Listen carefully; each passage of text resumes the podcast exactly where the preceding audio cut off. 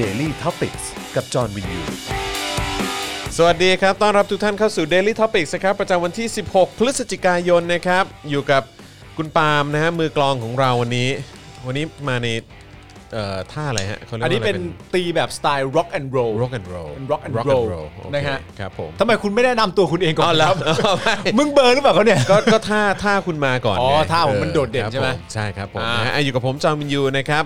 จอห์นเอ่อจอห์นป้ายหน้า จอห์นไปหน้า จอห์น นะครับ ป้ายห ผ น้าม นะครับผมนะฮะ แล้วปาล์มอะไรนะฮะ ปาล์มคนคุก ปาล์ม ะฮะ คนคุกนะครับ ผมนะฮะแล้วก็แน่นอนอาจารย์แบงค์พลาสมานีออนด้วย สวัสดีครับ อันนี้ยัคงรับผม คงชื่อตัวเองไว้อย่างเหนียวแน่น เรายังไม่มีเรื่องอะไรของเขา ยั ยัง ไม่เกิดการเปลี่ยนแปลง เดี๋ยว เดี๋ยวเรา ถ้า จะ เกิดว่ามีการเปิดเผยเรื่องอะไรของเขาเดี๋ยวก็คงจะมีสตอรี่ เดี๋ยวเราจะแกล้งมอมให้เขาเมาแล้วค่อยๆไล่ถามดูว่าเขาเคยทำอะไร ค่อยๆไหล บ้าง มาเรื่อยๆค่อยๆไหลมาเรื่อยๆนะครับผมนะฮะอ่ะใครมาแล้วนะครับ ก็อย่าลืมกดไลค์แล้วก็กดแชร์กันด้วยละกันนะครับผมนะฮะแล้วก็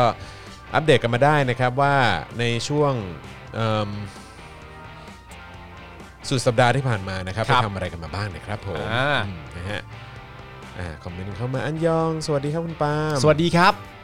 คุณจอห์นทำอะไรมาบ้างครับ สุดสัปดาห์ที่ผ่านมาเห็นลงรูปสวยงามน่ารักมากมาย ไปกับลูกมาฮะ ครับ ไปกัลูกมานะครับ ฮะ ผม จริง ๆ อันนี้ถือว่าไปแบบครอบครัวใหญ่ถูกไหมสองครอบครัวด้วยกัน สองครอบครัว ก็มีน้องกระทิงพี่แอมพี่โรซี่ ใช่ใช่ใช่ใช่แล้วก็มีผมไปกับลูกอีก 2 คนนะครับ ครับ นะฮะเอิ่ม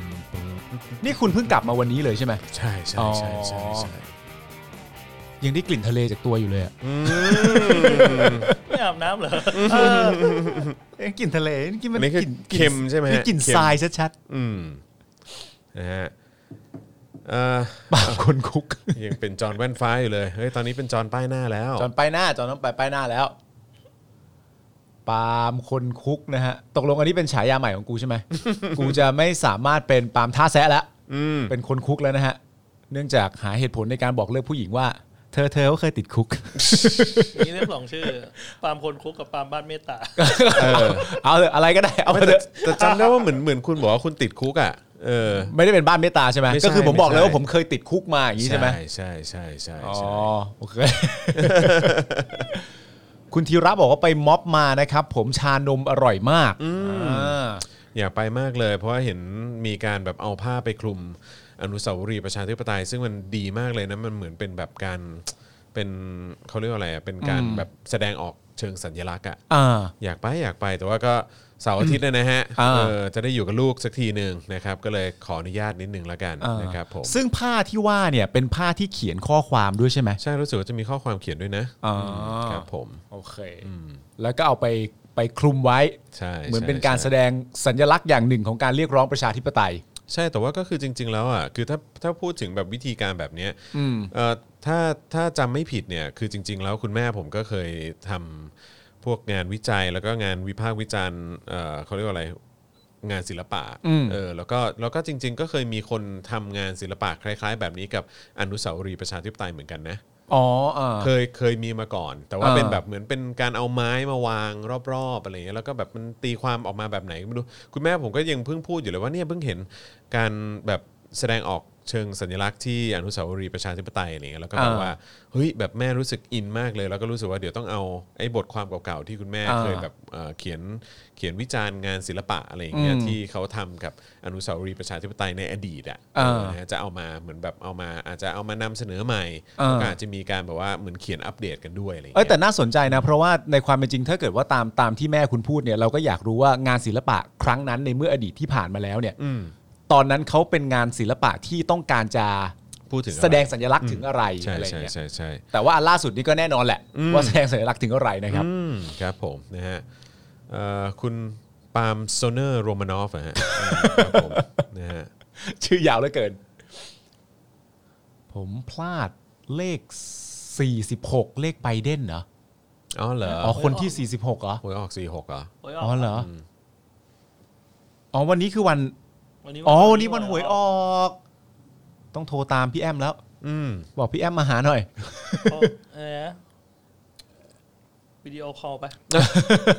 ไปหวยกันแล้ว ก็หลายคนคืออย่างช่วงเมื่อเช้านี้ผมก็เห็นแบบว่าเอิ่มเหล่าพี่เลี้ยงนะฮะของลูกๆก็ อ่า ค่อนข้างอินกับ การคำนวณตัวเลขกันอยู่ นะฮะก็ ก็เห็นเขาค่อนข้างง่วนแล้วก็ขมักเขม้นอยู่กับการ เออ เขียนตัวเลขผมก็เลยเอาลูกมาดูให้ บอกว่าไป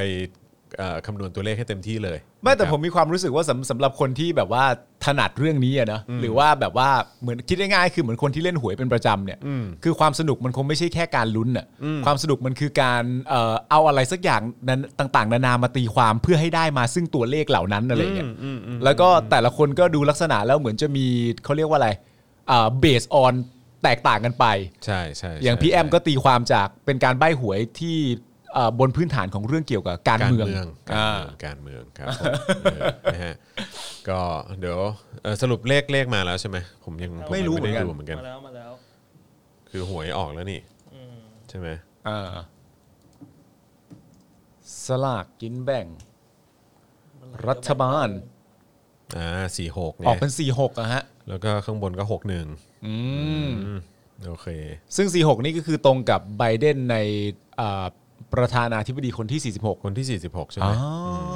ออเฮ้ย แสดงว่าเรามีความเกี่ยวข้องกับสหรัฐอเมริกาอยู่ พอสมควรนะ นั่นแปลว่าถ้าคนที่แบบดูอเมริกาไม่ได้แปลว่าเป็นคนที่แบบว่าทำลายประเทศนะ ฮะ เพราะยังมีความเกี่ยวข้องกันอยู่ ก็คือไบเดนให้หวย ครับผม เออครับผม ขอบคุณไบเดนด้วยนะครับ ฮถึงจริงๆก็ไบเดนไม่ได้เนอะเพราะไบเดนยังไงก็ฟิกอยู่แล้วว่า 46 อ่ะ คือ เออ คือคือคือถ้า เออถ้าทรัมป์ได้ก็ยังนับว่าเป็น 46ป่าวะ เออว่ะ เออว่ะ โดยปกติถ้าคนได้สถ้าองได้สอง สมัย ใช่ไหม ติดเขานับว่าเป็นคนที่เท่าไหร่อะ เออ ใช่ใช่ใช่นะฮะ สวัสดีครับ พี่ปาล์มบ้านเมตตา พี่จอนแว่นฟ้าอ่า คุณบอกว่าโยมเป็นอุเลยเออนะฮะหยุดจ๊บจ้าบหมูกระทะ หยุดจบจ้าบหมูกระทะ นี่คือตามหัวข้อแล้วใช่ไหมกินหมูกระทะผิดกฎหมายใช่ปะ ใช่ใช่กิน อ๋อ กินหมูกระทะแล้วผิดกฎหมาย แต่ว่าเวลา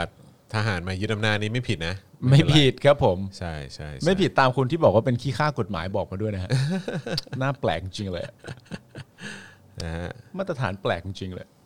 อ่ะแล้วก็ใครอยากจะสนับสนุนให้เรามีกำลังในการผลิตรายการต่อไปได้นะครับ ก็สนับสนุนได้ทางบัญชีกสิกรไทยนะครับ 0698975539 นะครับ หรือว่าสแกน QR Code ก็ได้นะครับ สนับสนุนเข้ามานะครับผมนะฮะ อ่า แล้วก็สนับสนุนแบบรายเดือนได้ด้วยเหมือนกันนะครับ ทาง YouTube Membership นะครับ กดปุ่มจอยหรือสมัครข้างปุ่ม subscribe ได้เลยนะครับผมนะฮะอันนี้ก็ไปเลือกแพ็กเกจกันได้ ส่วนทาง Facebook ก็กดปุ่ม Become a supporter นะครับ อันนี้ก็เป็นการสนับสนุนแบบรายเดือนผ่านทาง Facebook นั่นเอง หรือว่าใครอยากจะไปช้อปปิ้งที่ Spoke Dark Store ก็ไปได้นะครับ หรือว่า ครับ จะส่งดาวก็เข้ามาได้เหมือนกันนะครับผมนะฮะเดี๋ยวสัก 3-4 ล้านแล้วเดี๋ยวเราเข้าข่าวแล้วกันนะครับ ได้เลยครับ นะฮะอ่ะมีคนส่งคอมเมนต์มา สวัสดีคุณพันช์นะครับ วันศุกร์เป็นยังไงบ้างฮะตอนที่แบบว่าจัดรายการกับพี่แขกของเรา โอ้โห สนุกสนานมากเลย เข้มข้นเข้มข้นคุยคุยเรื่องคุยเรื่องพระเนอะ อ่า เออคุยเรื่องพระใช่ไหม คุยคุยเรื่องพระกับพี่แขก เออคุยเรื่องพระกับพี่แขก ซึ่งก็สนุกสนานดีเหมือนกัน อ๋อ เออ เพราะในช่วงนั้นก็มีเรื่องการดีเบตเกี่ยวกับพระพอดีนี่ใช่ไหมทางช่องไทยรัฐทีวี ใช่ใช่ใช่ ถามตรงๆกับจอมขวัญนะฮะ ใช่ก็มีประเด็นนั้นใช่ไหมแล้วก็ อ่ามี มีแบบเรื่องที่พระแบบไปเอ่อชุมนุมผิดไหมอะไรอย่างเงี้ยเออนะฮะคุณศรีสุวรรณก็ออกมาแสดงความเห็นอะไรแบบเนี้ย ครับ เออ ผม นะ นะครับแล้วก็จริง ๆ วันพฤหัสวันที่ไปถ่ายถกถามเนี่ยก็มีเอ่อพระมหาไพรวันก็ก็ก็เอ่อ อยู่ในรายการด้วย ใช่ใช่ใช่ใช่ อ่า ใช่ซึ่งก็แบบพอคุยคือผมเคยเจอพระมหาไพรวันมาครั้งหนึ่งแล้ว ฮะ เคยสัมภาษณ์รายการแบบออนทีวีแหละเออซึ่งก็เก่งมากเลยนะ แล้วก็มีมุมมองที่แบบว่าคือเจ๋งอะ่ะเออนะแล้วก็เป็นแบบคือถ้าถ้าเป็นที่ผมเรียกกับเอ่อพี่โรซี่เนี่ยก็จะเรียกว่าแบบเป็นอะไรนะเป็นพระสายเนื้ออะ พระสายเนิร์ด คือข้อมูลเขาเยอะมาก อ๋อ แล้วคนศึกษาข้อมูลแบบเป๊ะเป๊ะมากประวัติศาสตร์อะไรต่างๆ ก็ก็ศึกษามันหนักมาก เพราะฉะนั้น อ่า คือจะหยิบยกเรื่องไหนขึ้นมาเขาก็สามารถหยิบยกเรื่องขึ้นมา มา พูดคุยได้ มาพูดคุยได้ แล้วก็มีข้อมูลประกอบด้วย ใช่ใช่ ถ้าเป็น ใช่ เด็กก็เหมือนว่าพวกเอ่อเหมือนเด็กหน้าห้องตั้งใจเรียนเรียนทุกวิชา ใช่ก็คือแบบว่าแล้วแล้วคืออันนี้ไม่ใช่ท่องจำด้วยไงอันนี้คืออา สามารถเชื่อมโยงแล้วก็อธิบายได้ด้วย อ่า เปรียบเทียบกับยุคสมัยก่อนตอนนั้น อ่ากั กับยุคปัจจุบันอะไรอย่างเงี้ยเอออา เขาก็สามารถแบบเอ้ยแบบคือคล้ายๆ เปิดลิ้นชักแล้วก็เล่าได้เลยอ่ะ อ่า คือพูดเรื่องอะไรก็คือสามารถแบบเข้าไปในหัวสมองตัวเองแล้วก็เปิดลิ้นชักนั้น แล้วก็ หยิบเรื่องนั้นขึ้นมาพูดได้เลยะ เออ เออเจ๋งดีเหมือนกัน ที่สำคัญก็คือใจเย็นนะฮะ ใจเย็น เพราะว่าถ้า ใจเย็น เกิดไม่ใจเย็นเนี่ย ผมว่ามันก็เป็นความลำบากมากเลยนะครับ ใช่ การ ใช่ ที่จะไปนั่ง ใช่ใช่ ตรงข้ามกับคุณศรีสุวรรณแล้วก็ฟังเขาโบะเบะโบะบาโบะโบะไปเรื่อยๆเนี่ยนะฮะ แล้วก็เป็นอีกคนหนึ่งที่แสดงให้เห็นเนอะว่าแบบว่าก็เสียงเสียงดังเนอะเออคือเขา ไม่ คือ นี่หมายถึงใคร เออคุณศรีสุวรรณอ่ะ อ๋ออ๋อใช่ฮะ คุณคุณเห็นใช่ไหม เห็นเห็นเห็น คุณน่าจะได้ดูนะ ได้ดูผมมีความรู้สึกว่าเอ่อก็อย่างที่บอกไปฮะหลาย ๆ คนทั้งเอ่อรูปแบบคอนเทนต์ ลักษณะการพูดการจาก็ต้องเรียกว่า copy paste ใช้ลักษณะเดียวกันอะไรเงี้ยไอ้ไอ้ไอ้ไอ้ไอ้พวกที่จะพูดนิ่ม ๆ แล้วพูดไปเรื่อย ๆ ก็จะมีคนสองคนไอ้พวกโวยวายตลอดเวลา โดยไม่มี เยอะหน่อย คอนเทนต์อะไรเลย ก็จะเยอะกว่าหน่อยอะไรอย่างเงี้ย เยอะหน่อย พวกที่แบบซอฟต์ๆก็จะมีเอ่อคุณศิระเนี่ย อืม ซอฟต์ ซอฟต์เหรอวะ ซอฟต์แต่ไม่ค่อยรู้เรื่อง แต่แต่แต่วันนั้นเขาดูเบอร์เบอร์ๆนะวันนั้นเขาดูเหนื่อยๆ ใช่ คุณศิระ แล้วก็เอ่อคุณปรินา อืม ก็ซับซอบก็ค่อยๆ พูดพูดอะไรต่างๆกันานาไป แต่อย่างที่บอกมันก็ต้องพูดพูดไปคิดไปนะ อืม เพราะมันไม่ได้ตั้งอยู่บนพื้นฐานของอะไรเท่าไหร่นัก ใช่ใช่ใช่ใช่นะครับอ่ะจะ 3 ล้านแล้วเอออา นะครับเดี๋ยวอีกสักครู่เราก็จะเข้าเข้าเนื้อหากันแล้วนะครับ มีคนบอกว่าเพลงปฏิรูปยอดวิว 2 วัน 2 ล้านแล้วครับอืมยินดีด้วยนะครับผม เพิ่งจะมีโอกาสได้ฟังเมื่อ แบบ คืน เต็ม นี้เอง ๆใช่ไหม นะฮะ เออผมก็ รู้สึกว่า MV ก็จะถ่ายช่วงเวลาที่ไป ชุมนุม ชุมนุมนั่นแหละใช่ไหม ใช่ใช่ เอ่ ใช่ อ เจ๋งมากเจ๋งมาก อืม มีคนบอกว่าอ่านขุนศึกศักดินาและพญาอินทรีย์นะครับจึงได้รู้ว่าพักแมลงสาบนี่สันดานแบบทุกวันนี้เนี่ยเป็นกรรมพันธุ์สืบมาตั้งแต่เกิดพักใช่ฮะ อืม คือถ้าอ่านแล้วคุณจะแบบ เหี้ย เออเดี๋ยวผมยังไม่ได้อ่านเลยเดี๋ยวผม สุด ไป ย ลอง ดมก ไปลองหาอ่านดูบ้าง ครับผม แต่ไม่เป็นไรครับ เพราะว่าไม่ว่าจะกำเนิดมานานขนาดไหน ผมมีความเชื่อออกมาจากใจจริงนะครับ ว่ามันหมดเวลาของพวกเขาแล้วครับ ครับผม มันหมดจริง ๆ ครับผม ใช่ใช่ใช่ ไม่ต้องไปสนใจว่าที่มาจะเป็นยังไงนะฮะตอนนี้มันใกล้หมดเวลาของพวกเขาแล้วครับ แต่แต่พี่โรซี่อ่านช่วงที่ไปทะเลเนี่ยแหละ อ่า แล้วก็บอกว่าอ่านไปกำหมัดไป นะฮะ เออก็แบบว่า เออ เชี่ยแม่งคือคือมันแล้วมันก็แสดงให้เห็นถึงสิ่งที่มันที่มันเป็นอยู่ทุกวันเนี่ย เออ เออเนี่ยแหละคือคือเรื่องที่มันเกิดขึ้นจริง คุณก็ได้อ่านหรือยัง ๆฮะ ได้อ่านไปบ้างหรือยัง ยังยัง ยังไม่ใช่ไหม ผมสั่งไปแล้วยัง อ๋อ ไม่ โอเค มา โอเคโอเค ใช่ครับผม อ่า คือตอนนี้ขาดตลาดฮะ อ่า มีคนบอกว่าชอบตอนสลิมกลับใจมากค่ะ จากคุณปาล์มเวกับขอบคุณนะครับ ก็ก็ต้องให้ 3 คนมารุมสัมภาษณ์เอ่อคุณแม่ครับ ครับ นะฮะซึ่งก็คือทีแรกก็เป็นผมกับพ่อหมออสัมภาษณ์กัน 2 คน แล้วสักพักหนึ่งคือพี่โรซี่ก็ยืนกำกับอยู่แหละว่าเออแบบอยากจะให้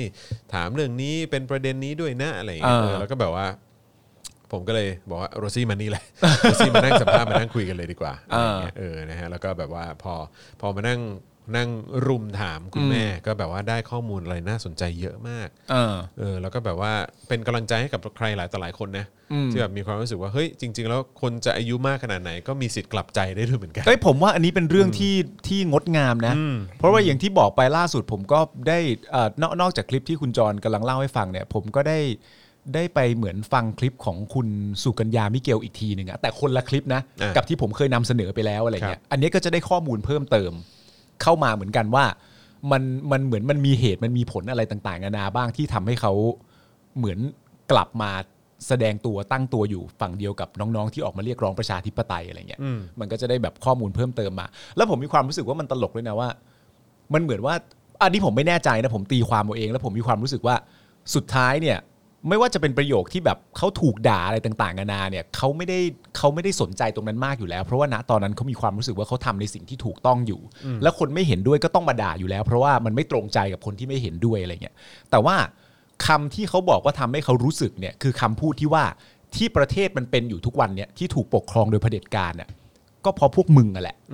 พอเขาได้ยินคำนี้ปั้งเสร็จเรียบร้อยปุ๊บเนี่ยผมมีความรู้สึกว่าเขาอาจจะแบบต้องการแกะรอยย้อนกลับไปอ่ะแต่ว่าเป็นการแกะรอยย้อนกลับไป เพื่อจะเอามาเถียงว่ามันไม่ใช่เพราะกูมันเป็นเพราะเรื่องอื่นโดยสิ้นเชิง ไม่เกี่ยวกับกูซะหน่อย แต่พอแท็กรอยกลับไปเรื่อยๆอ่ะมันเริ่มเถียงตัวเองไม่ได้มากขึ้นเรื่อยๆ ว่าแบบปึ้งปึ้งปึ้งปึ้งปึ้งจนสุดท้ายกลับไปสู่ช่วงนั้นจริงๆ แล้วก็ต้องมายอมรับกับตัวเองว่าอ๋อกูนึกออกไหมค่อย ๆ แบบ ซึ่งหายากนะ นั่นน่ะสิ ประเด็น ใช่ คือมันหายากอะแล้วแล้วที่สำคัญไปมากกว่านั้นก็คือว่าเอ่อที่เขาเล่าให้ฟังคือเขาออกมาทีหลังเขามีรุ่นพี่อีกคนหนึ่งซึ่งรุ่นพี่คนที่ว่าเนี่ยเป็นเหลืองมากกว่าตัวเขาด้วยซ้ำคือเหลืองตัวเอเลยอะเหลืองตัวเอแล้วก็อย่างที่บอกไปก็คือ ชาติศาสนาพระมหากษัตริย์นี่ก็คือแบบจงรักภักดีแล้วรักมากอะไรเงี้ยและกลับกลายเป็นคนคนนี้เองอะที่บอกว่าหลังจากไปวิเคราะห์ทุกอย่างมาเรียบร้อยแล้ว 10 ข้อของนักศึกษาไม่ล้มครับเออ เขาพูดเอง เขาพูดเองแต่เขาคือเสื้อเหลืองเลยนะ เสื้อเหลืองแบบโคตรของเสื้อเหลืองคนหนึงเป็นเสื้อเหลือง อัล ที่ ตร้าเลย เป็นอัลตร้าที่จูงใจทำให้คุณสุกัญญามิเกลออกไปณตอนนั้นด้วยซ้ำไปอะแต่กลับเป็นคนนั้นเองที่บอกว่า เฮ้ยสิบข้ออศึกษาวิเคราะห์อย่างใจเป็นกลางแล้ว ไม่ล้ม อืม อะไรอย่างเงี้ย มันก็มันก็อาจจะช่วยให้แบบว่า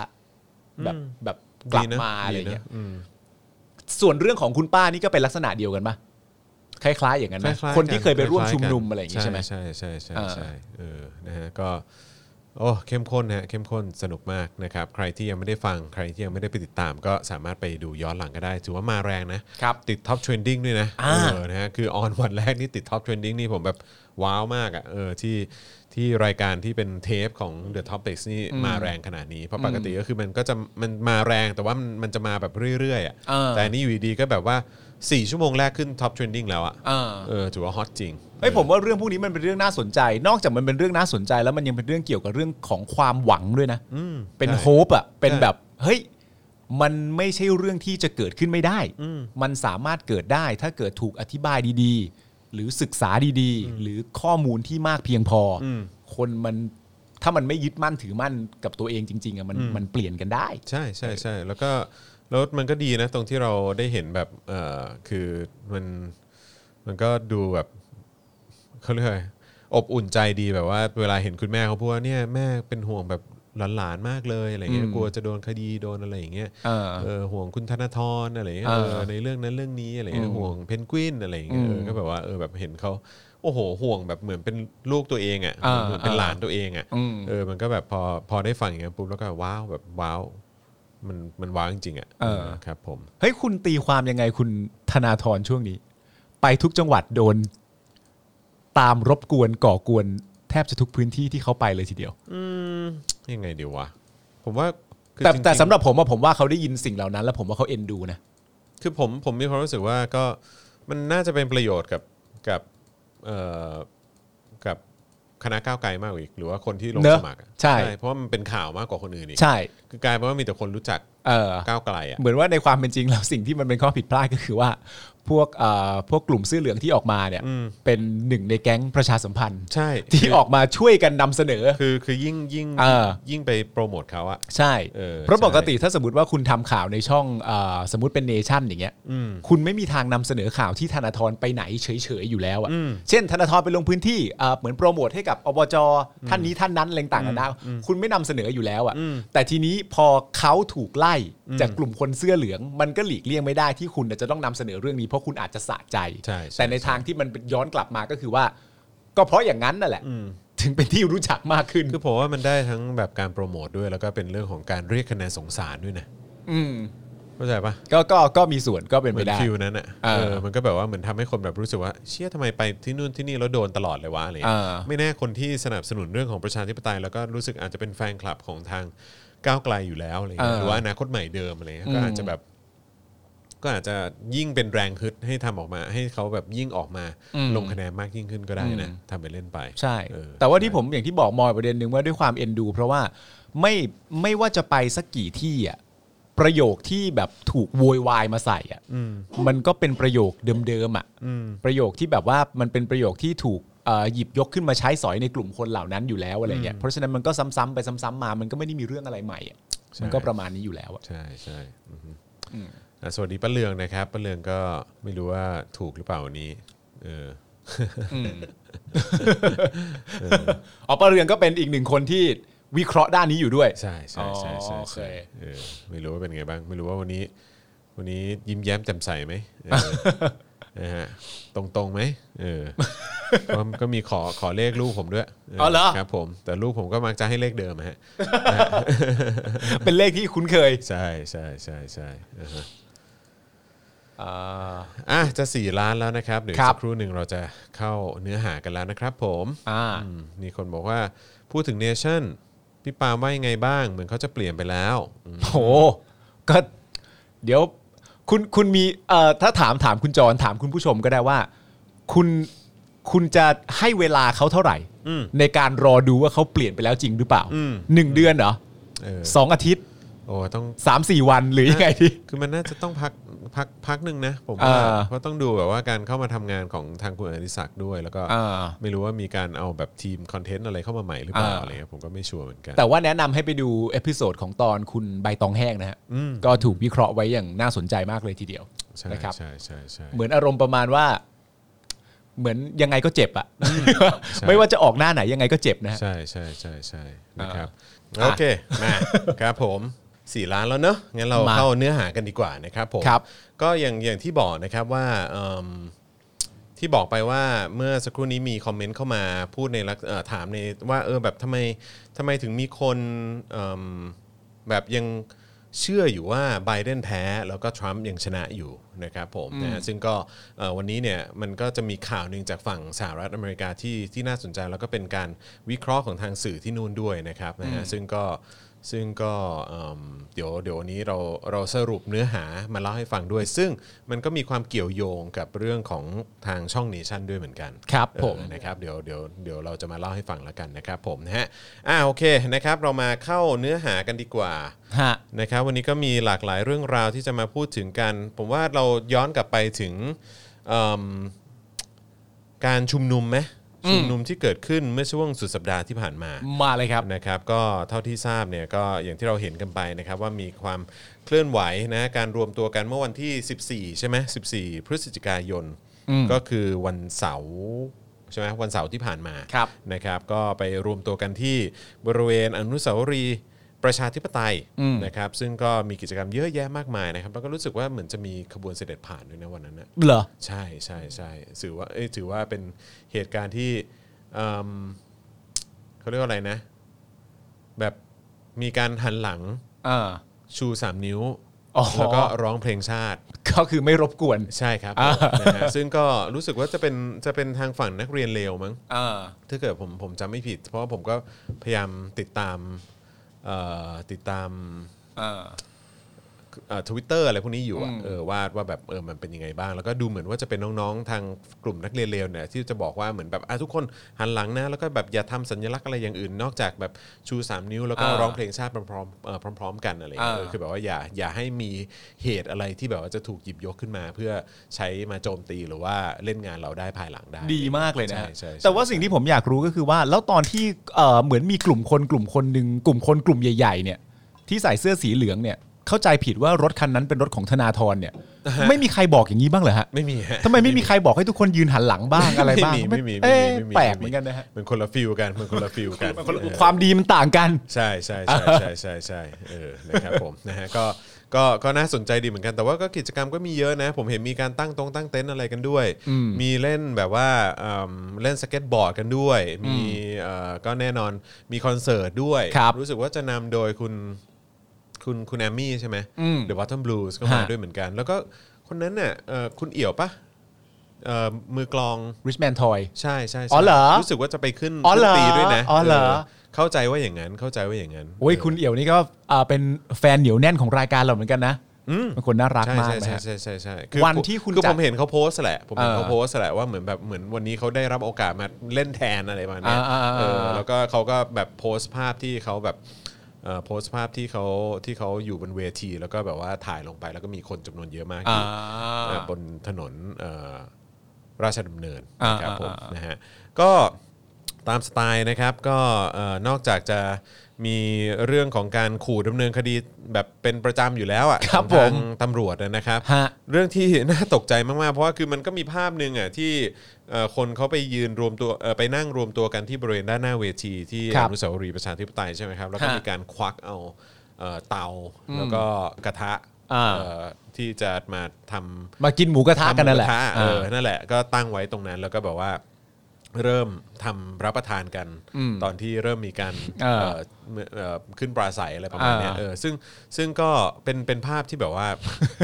มันก็น่ารักอ่ะเออ เออ แล้วก็เป็นภาพที่ตลกดีอ่ะ เออ เออแล้วก็แบบอ้าวเอาสิไม่ไปใช่ไหมงั้นกูแดกหมูกระทะกลางถนนเลย แล้วก็กูจะนั่งฟังแบบว่าเขา เออ ปราศัยไปด้วยอะไรอย่าง เอ เงี้ย อ เออซึ่งก็เจ๋งดีเหมือนกัน ไม่เพราะผมมีความรู้สึกว่าในในสำหรับความรู้สึกผมนะ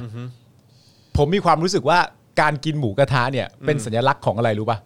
เป็นสัญลักษณ์ของการแบบรอนานๆได้อะ ใช่ เพราะเวลาไปกินหมูกระทะเนี่ย คุณไม่เคยรีบ ใช่ ปกติมันมักจะต้องจ่ายเป็นเป็นหัวถูกไหมแล้วก็เป็น ใช่ บุฟเฟ่ต์คุณสามารถจะกินเท่าไหร่ก็ได้ แล้วก็กินให้ให้ ไปเรื่อยๆ เยอะ เลย และนานที่สุด เออใช่ แล้วก็เป็น ใช่ พื้นที่แฮงเอาท์ ใช่ ผมว่ามันเป็นการแสดงสัญลักษณ์ว่า ไม่เป็นไรนะ เออ ถ้าสมมติว่าจะเตะถ่วงไปเรื่อยๆเนี่ยพวกกูกินหมูกระทะรอได้ ใช่กูไหวกูไหว กูไหวกูไม่มีปัญหา กูไหวใช่ใช่ใช่ซึ่งก็เอ่อตลกมากเลยนะ เออ คือว่าเอิ่มผมก็ดูภาพอะ เออ ผมก็เห็นภาพ ผมก็ติดตาม เออ แบบว่ากิจกรรมหรือว่าความเคลื่อนไหวที่มันเกิดขึ้น อืม ของการชุมนุมในวันนั้น เออ เอ่ออยู่แทบจะตลอดเวลานะครับ อืม แล้วก็เอ่อพอเห็นภาพนั้นอะเย็นวันนั้นผมไปสั่งหมูกระ ทะกิน แล้วก็นั่งกินกับพ่อหมออะ เออ เออ แล้ววันอาทิตย์ก็ไม่ไหวก็กินต่อ เออ อีกอีกอีกกระทะหนึ่ง จริงว่า ใช่สองวันติดเลย แล้วคุณก็กิน ใช่ ที่ไปเที่ยวเนี่ยเหรอ ใช่ เออ ไปเที่ยวเออ โอ้โห โอ้โหแล้วเป็นบรรยากาศการไปเที่ยวด้วย แล้วคุณก็ค่อยๆกินอย่างไม่รีบเหมือนกับคนในม็อบเหมือนกัน ไรีบลยชิวๆชิวๆเออแล้วก็คือแบบว่าลูกเอ่อลูกไปก็นั่งกินด้วยกันอะไรอย่างเงี้ย อ่า เออแล้วคือแบบเออไอ้ไอ้ที่ที่หัวหินเนี่ยมันเป็นครั้งแรกเลยนะ ที่ อืม ผมไปไปทานอะไรแถวโซนนั้นน่ะคือว่า อ่า คือว่ามันเป็นมันเป็นเหมือนพื้นที่ของคนโลโก้อ่ะ อืม คือเป็นเหมือนเป็นลานใหญ่ๆที่มันมีโต๊ะม้าหินอยู่เต็มไปหมดอะ อ่า อยู่น่าจะเป็นเป็นร้อยเลยแหละ อ่าอ่า เออแล้วก็มีร้านอาหารอยู่เอ่ม รอบๆอ่าเข้าใจภาพ ช่ไหม แล้วอ่า ซึ่งซึ่งใหญ่มากก็จะ อืม มีแบบสเต็ก อ่ามี มีส้มตำมีเอ่อมีหมูกระทะ อ่ามีมีพิซซ่าก็มีนะ อ่า เออแบบว่าพวกข้าข้าวขาหมู อ่า พวกลาบเลือดอะไรมีหมดอะคือ คือ อาหาร ชิลอะถ้าไปอะ หรทุกประ อ่า เภท มีหมดอ่ะเออ เออ แต่คือแบบว่ามันเป็นพื้นที่ของคนโลโก้จริงๆที่เขาไปกัน เออคนถิ่นคนถิ่น คนดินเขาจะไป อ่า ตรงนี้กันแล้วผมก็ไม่เคยมา อืม ก็คือพ่อหมอบอกว่าพ่อหมอแบบดันแบบว่าขับผ่านมาตรงนี้ แล้วก็ อ่า เห็นเข้าพอดีแล้วก็รู้สึกว่า อ่า เฮ้ยตรงโซนนี้มันเจ๋งดีว่ะตอน อ่า คราวที่แล้วที่เขามา อืมอืม ที่หัวหินอะไรอย่างเงี้ยเออ ม แล้วเขาก็เลยก็เลยมาแวะทานตอนคราวก่อน อืม แล้วเขาก็เลยบอกว่าครั้งนี้จะไปไหมล่ะอะไรเงี้ย อืม ผมก็บอกเออเออก็ดีเหมือนกันนะเพราะว่าแบบบางทีเราไปกินไปกินร้าน ตามร้านอ่า ร้านทั่วๆไป ซึ่งมันก็เป็นร้านที่เราอาจจะทานกันมาบ่อยแล้ว หรือว่าอาจจะเป็นร้านแบบของนักท่องเที่ยวอะไรเงี้ย อ่า ราคามันก็อาจจะสูงหน่อยอะไรเงี้ยอเออ อ เปลี่ยนฟิลมั่ง เปลี่ยนฟิลมาก อืม พอผมไปถึงปุ๊บผมก็เห็นเขาตั้งหมูกระทะเนี่ยแหละ อ่า ผมก็เลยเดินไปถามว่าร้านไหน อ่า เออแล้วเขาบอกอ๋อมันอยู่ด้านใน อืม เออโซนอยู่ด้านในผมก็เลยเดินไปแล้วก็ไป อ่า สั่งมาชุดหนึ่ง อ่า ชุดละเท่าไหร่รู้ไหม เท่าไหร่ สองร้อย จริงวะ แล้วอิ่มเลยแหละ อ่า คือ 200 คือแบบว่าไม่ไม่ต้องเติมอ่ะ อ่านั่ นั่งกินกัน 4 คน อืม 3 4 คน เพราะ อ่า ว่าก็มีผมมีเอ่อพ่อหมอมีพี่โรซี่ แล้วก็มีแบบเอ่อพี่เลี้ยงเข้ามาแวะทานด้วยนิดหน่อยอะไรเงี้ย อืม เออแต่ว่าโดยเมนเมนแล้วก็ 3 คนน่ะแต่ อ่า 3 คน 200 บาทอิ่ม อื อะ มแล้วรสชาติ ดี ดีเลยใช่ไหม ดีด้วยดีด้วยเออ อ น้ำจิ้มอาจจะเฉยๆ แต่ว่าก็คือแบบว่าของคุณภาพดีทุกอย่างดีหมด อ่า เด็ดมากผักเผือกอะไรก็มีให้อะไรอย่าง นั่ เงี้ย นแปลว่าถึงแม้ว่าคุณ เออ จะต้องทำหน้าที่พาลูกๆไปเที่ยวเนี่ย แต่คุณก็ไม่ลืมที่จะสนับสนุนม็อบ โดยการกินหมูกระทะไปพร้อมๆกัน เชิงสัญลักษณ์ คุณกินตอนมื้อไหนมื้อเย็นอย่างเงี้ยเหรอ มื้อเย็น อ๋อคือ มื้เย็น ชิว ใช่ใช่ ๆ ใช่ อ๋อ เรือพิพาม โอ้ยแล้วเขามี ร้านหมูกระทะเขาไม่เปิดเที่ยงกันนะครับ มีถ้าคุณจะสั่งมาคุณก็สั่งมาได้ เออ มันมีหมูกระทะที่แบบมาส่งตามพื้นที่ได้เสมอ เออ อ๋อเหรอเดี๋ยวนี้ เออ เราก็มีอย่างนั้นเหรอ มี อืมอืมอืมใช่ใช่ เฮ้ยโอ้ย ในซอยบ้านผมอ่ะมีแบบป้ายสติกเกอร์หมูกระทะไม่ต่ำกว่า 8 ร้านอ่ะ อืม แบบเดินผ่านแล้วก็เลือกสรรได้เลยว่า อันนี้โปรนี้ถูกอันนี้โปรนี้ดี เลือกสรรกันได้เลย อันนี้แบบไม่กล้า ไม่กล้าสั่งครับผมอ่ะ ทำไมอะ โอ้เคยได้ข่าวว่าแบบมันมีแบบเขาเรียกอะไรนะ เป็นยี่ห้อกอล์ฟกันอยู่ อ๋อคล้ายๆกันอย่าง ไม่ เงี้ย ใช่แบบว่าเหมือนแบบว่าอีกอีกเจ้าเคยมีข่าวเหมือนแบบว่า คนเวียดนามมามาประเทศไทยแล้วแบบ อ่านไทยไม่ออกอ่ะ เลยก๊อปมาทั้งอัน เลย อ๋อ แล้วก็เปลี่ยนเบอร์เฉยๆ อ๋อเหรอมีอย่างงี้ด้วย มีอะไรอย่างเงี้ย โอ้โห อ่า เออแล้วก็ไม่รู้ว่าอันไหนของจริงอันไหนของอันไหนของก๊อปอะไรอย่างเงี้ย เออแต่ว่าแต่ว่าดีนะดีนะเออบรรยากาศดีมากเลยนะครับตรงโซนนั้นใครใครว่างก็ลองแวะไปได้เออใช่เออป้าเหลื่อมบอกว่ามีดนตรีด้วยจ้า อ่า ใช่ครับมีเป็นเล่นดนตรีสดด้วยนะ อ่า เวทีใหญ่เลยนะ อ่า เวทีแม่งอารมณ์แบบเออโลกดนตรีเลยอะ เดี๋ยวนะ ปกติเลยเหรอ คุณอยู่ที่หัวหิน คุณกินหมูกระทะ แล้วมีดนตรีสด ใช่ ในขณะที่ม็อบ เออ อยู่ที่กรุงเทพ ครับ มีหมูกระทะ ครับผม ก็มีดนตรีสดเหมือนกันอย่างเงี้ยแหละ ถูกต้องครับผมเออ ไอ้ยแสดงว่ามันเกิดขึ้นได้ทุกที่อะสิ เจ๋งเจ๋งเจ๋งเออ จะมีปลาใสก็ครบแล้วอะ ครับผมถ้ามีปราศัยก็ใช่เลย เออนะครับบรรยากาศดีมากฮะ อ่า อ่ะแต่ว่าย้อนกลับมาที่การตั้งโต๊ะหรือว่าตั้งเอ่อเขาเรียกว่าอะไรนะเตากินหมูกระทะกันบนถนนเนยนะฮะ อ่า ตำรวจเนี่ยเขาบอกว่ามันผิดกฎหมายนะฮะ อ๋อมันผิดกฎหมายว่าด้วยเรื่องอะไรบ้างครับคุณจอน ใช่เอ่อเช่นเคยครับพลตำรวจตรีปิยะ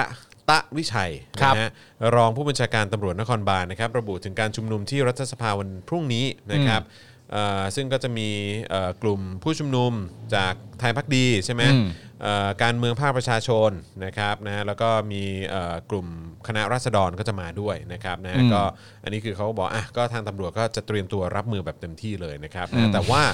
เอ่อเขาก็ได้พูดถึง กรณีที่กลุ่มผู้ชุมนุมเนี่ยนะฮะเขาจะประกาศกินหมูกระทะ แล้วก็ย่างกุ้งบนทางเท้า แล้วก็ถนนทางสาธารณะเนี่ยนะค ครั รับบ ตำรวจเนี่ยก็ไม่ได้ห้ามนะแต่ถ้าเกิดว่าจะทำเนี่ยก็จะบอกว่ามันก็เข้าข่ายความผิดตามพรบรักษาความสะอาด แล้วก็ความเป็นระเบียบเรียบร้อยของบ้านเมืองนะนะครับรวมถึงพรบการจราจรทางบกด้วย ครับ ที่ห้ามวางสิ่งกีดขวางทางเท้า หรือที่สาธารณะ รวมทั้งพรบอุตสาหกรรมเกี่ยวกับการใช้แก๊สกระป๋องด้วยนะฮะ อ๋อ ครับผมนะฮะเพราะฉะนั้นก็เอ่อคิดว่าเขาคงจะพาดพิงไปถึงเอ่อกิจกรรมที่เกิดขึ้นเมื่อวันเสาร์ที่ผ่านมาแหละ อ่าน นะครับก็คือพวกเนี้ยน่าจะผิดแน่ อ่า ๆ น นะครับก็เดี๋ยวอาจจะมีการไปตามไปตามเช็คบิน คนะรับ ฮะตามสไตล์ของตำรวจไทย อ๋อ นะครับในยุคสมัยของคอสชและ ครับ ยุคหลังคอสชมานะครับ อืม นะฮะแล้วก็เอ่ออันนี้ก็คงเป็นการเตือนกับกิจกรรมที่จะเกิดขึ้นในวันพรุ่งนี้แหละ ครับ นะครับว่าถ้าเกิดว่าจะย่างกุ้งกินกันจะกินหมูกระทงหมูกระทะกันอย่างเงี้ยก็ระวังไว้นะ เพราะว่า ครับ ผิดกฎหมายหลายหลายข้อนะครับ อืมครับผม ก็ผมก็มีความรู้สึกว่าเมื่อเมื่อ เมื่อออกมาถูกเตือนแบบนี้เป็นที่เรียบร้อยแล้วอะไรอย่างเงี้ย ครับ ความกลัวเนี่ยก็ต้องเข้าไปกัดกินใจน้องๆไปนที่เรียบร้อยแล้วแหละ อืม นะครับผมเพราะว่าก็เป็น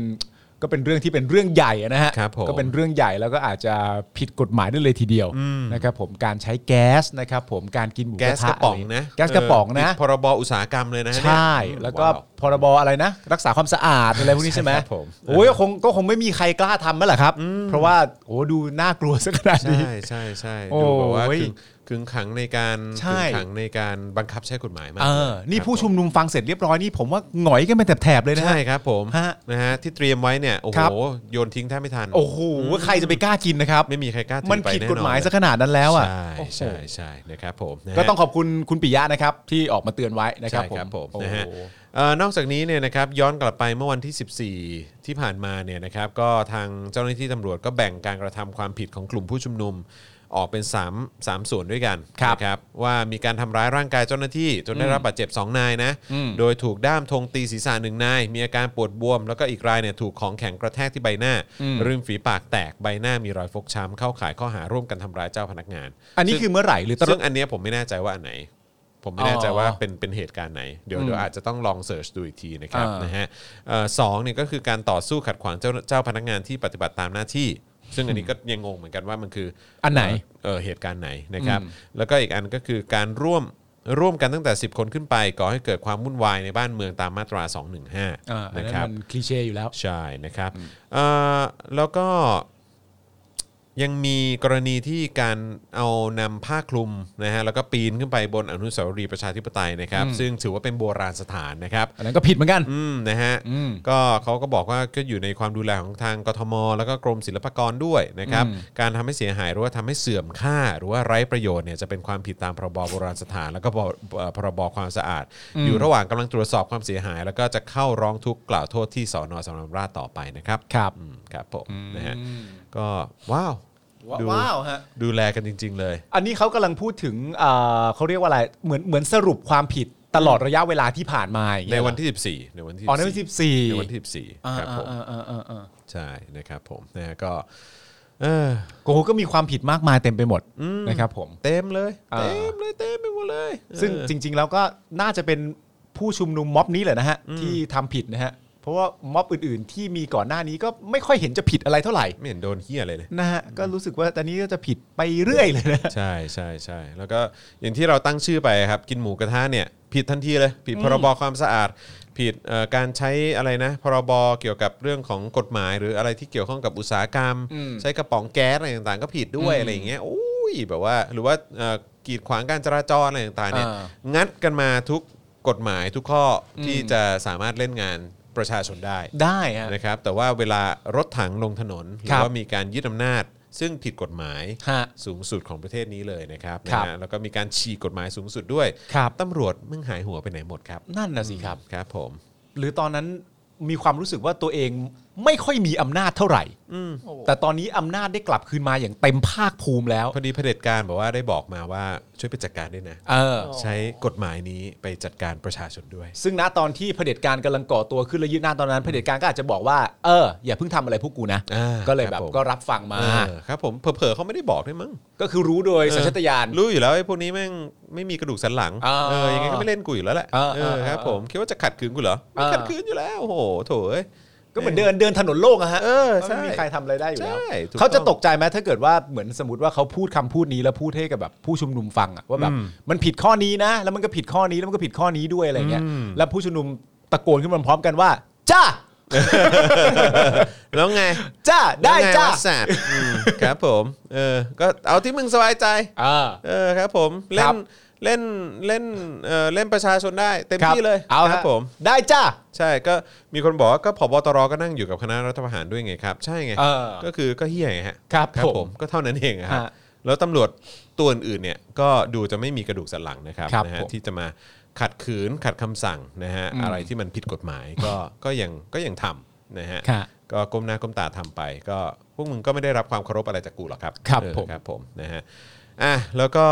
เมื่อกี้จะพูดอะไรต่อวะเนี่ย เออครับผมนะฮะอ่ะโอเคก็ก็รอคอยแล้วก็ติดตามแล้วกันนะครับ ว่าท้ายสุดจะเป็นอย่างไร แล้วก็พรุ่งนี้เนี่ยจะมีการเอ่อย่างกุ้งกันหรือเปล่าเออจะมีการกินหมูกระทะกันหรือเปล่าเออนะฮะกับการชุมนุมกันบริเวณใกล้ๆ กับรัฐสภานะครับได้ข่าวว่าพี่ชายเขาจะไปซื้อเรือมาด้วยนะ เรืออะไรเรือดำน้ำ เรือไม่ใช่ โอ้โห เงินเงินบริจาคคงไม่เยอะ ไม่เยอะขนาดนั้น เออใช่ครับผมรู้สึกว่าไปซื้อแบบเรือเหมือนเรือ น่าจะเช่ามั้ง เอาเหรอแต่เห็นเหมือนเหมือนพี่ชายเขาโพสต์ว่าเขาจะซื้อเลยนะ ซื้อเลยเหรอ เออ โโห ซื้อไว้เพื่อการอะไร เรือถีบอะหรือว่าเรือ เรื เรือ อ เรือ เรียก เรือเป็ดอะ เรียก อ๋อ ง่ายๆ เรือ ว่า แบบ เป็ด เรือเป็ดเขาดินอะไรอย่างเงี้ยเหรอ คล้ายๆอย่างนั้นน่ะ อ่าอ่า เอ อ่า อใช่เอาไปแบบถีบเอาไปปั่นแถวๆเอ่อรัฐสภา ให้มันน่ารักน่าชังกันไป ไหนๆก็กินหมูกระทะกั ไป นแล้ว วนเวียนแถวนั้น อ๋อ เออใช่ไหมฮะต้องต้องแบบว่าไปโผล่หน้าโผล่ตาให้ครบทุกองคาพยพ อ่า เออครับผม โอ้ ไม่ว่าจะเป็นทางน้ อ่า ำทางบกและทางเท้า มัน มันก็จะผิดอีกอะสิ มันก็จะเหมือนหารมันต้องผิดให้ได้เลยอะ มีหี้อะไรไม่ผิดบ้าง เออ ประชาชนน่ะทำผิดหมดน่ะเผด็จการ เออ ทำเฮี้ยอะไรไม่เคยผิดเลย ครับผม เออครับผมอ๋อลืมไปตำรวจเขาไม่ใช่ขี้ข้าเผด็จการ เขาเป็นขี้ข้ากฎหมายครับ ครับผมถูกต้องครับผมนะฮะก็แล้วแต่ที่มึงสบายใจเลย เรือเป็ดนี่ผิดนะครับ ผิดยังไงครับ มันมันเหมือนกับว่าทารุณกรรมสัตว์ไอ้เหี้ยไม่ใช่สัตว์ จริง ไม่ใช่สัตว์จริงเรือ ไปถีบเป็ดทำไม อย่าไปถีบเป็ด ออไปถีบเป็ด โอ้ ทำ โห ไมเออ คุณจะไปถีบเป็ดไม่ได้นะครับ ครับผมมันไม่ถูกต้องนะฮะ เออ เออครับ แล้วพอมาดูปุ๊บแล้วเห็นว่าจริง ๆ แล้วมันไม่ใช่เป็ดจริง มันเป็นเรือ ครับผม แล้วเขาก็ต้องอ้างต่อไปว่า แต่ว่าถ้าสมมุติว่าบังเอิญมีเป็ดจริงมาเห็น อืม ก็จะทำร้ายจิตใจเป็ดจริง เดี๋ยวน้อยใจ เดี๋ยวน้อยใจว่าแบบ ใช่ อ่าเห็นไหมนี่มึงสร้างหุ่นอัดหุ่นอะไรมาเพื่อ เออ จะมาถีบ มัน ก็ ท เห ร มือน มานสัตว์มาทรมานสัต เป็น ว์ สัญลักษณ์ของการทำร้ายกู ครับผม ผิด มีมีเหตุผลทุกอย่างฮะ นี่ ที่จะเล่นประชาชนนะครับ เออ ผมนะฮะอ่ะมีคนบอกว่าพูดถึงเพลงปฏิรูปได้ไหมนะฮะอยากอยากให้พูดถึงมุมไหนอะครับคือเราก็ฟังแล้วก็ก็รู้สึกว่ากระแทกใจ อืม นะฮะทุกๆเอ่อทุกๆเขาเรียกว่าอะไรทุกๆ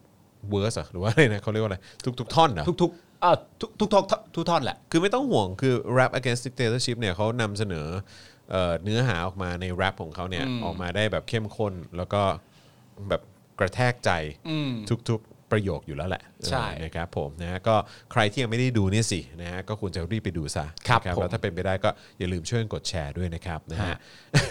คุณสุรพงศ์ว่าพอครับพอพอพอผมหัวเราะจนท้องแข็งละเออนะครับ ทำร้ายเป็ดเหรอ ทำลายเป็ด ทำลายเป็ดเออนะฮะก็รอดูแล้วกันเนาะนะฮะว่าเป็นอย่างไรแล้วก็ใครที่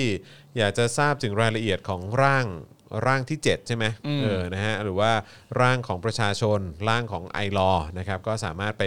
ดูคลิปย้อนหลังใน Daily Topics เมื่อวันศุกร์ใช่ไหม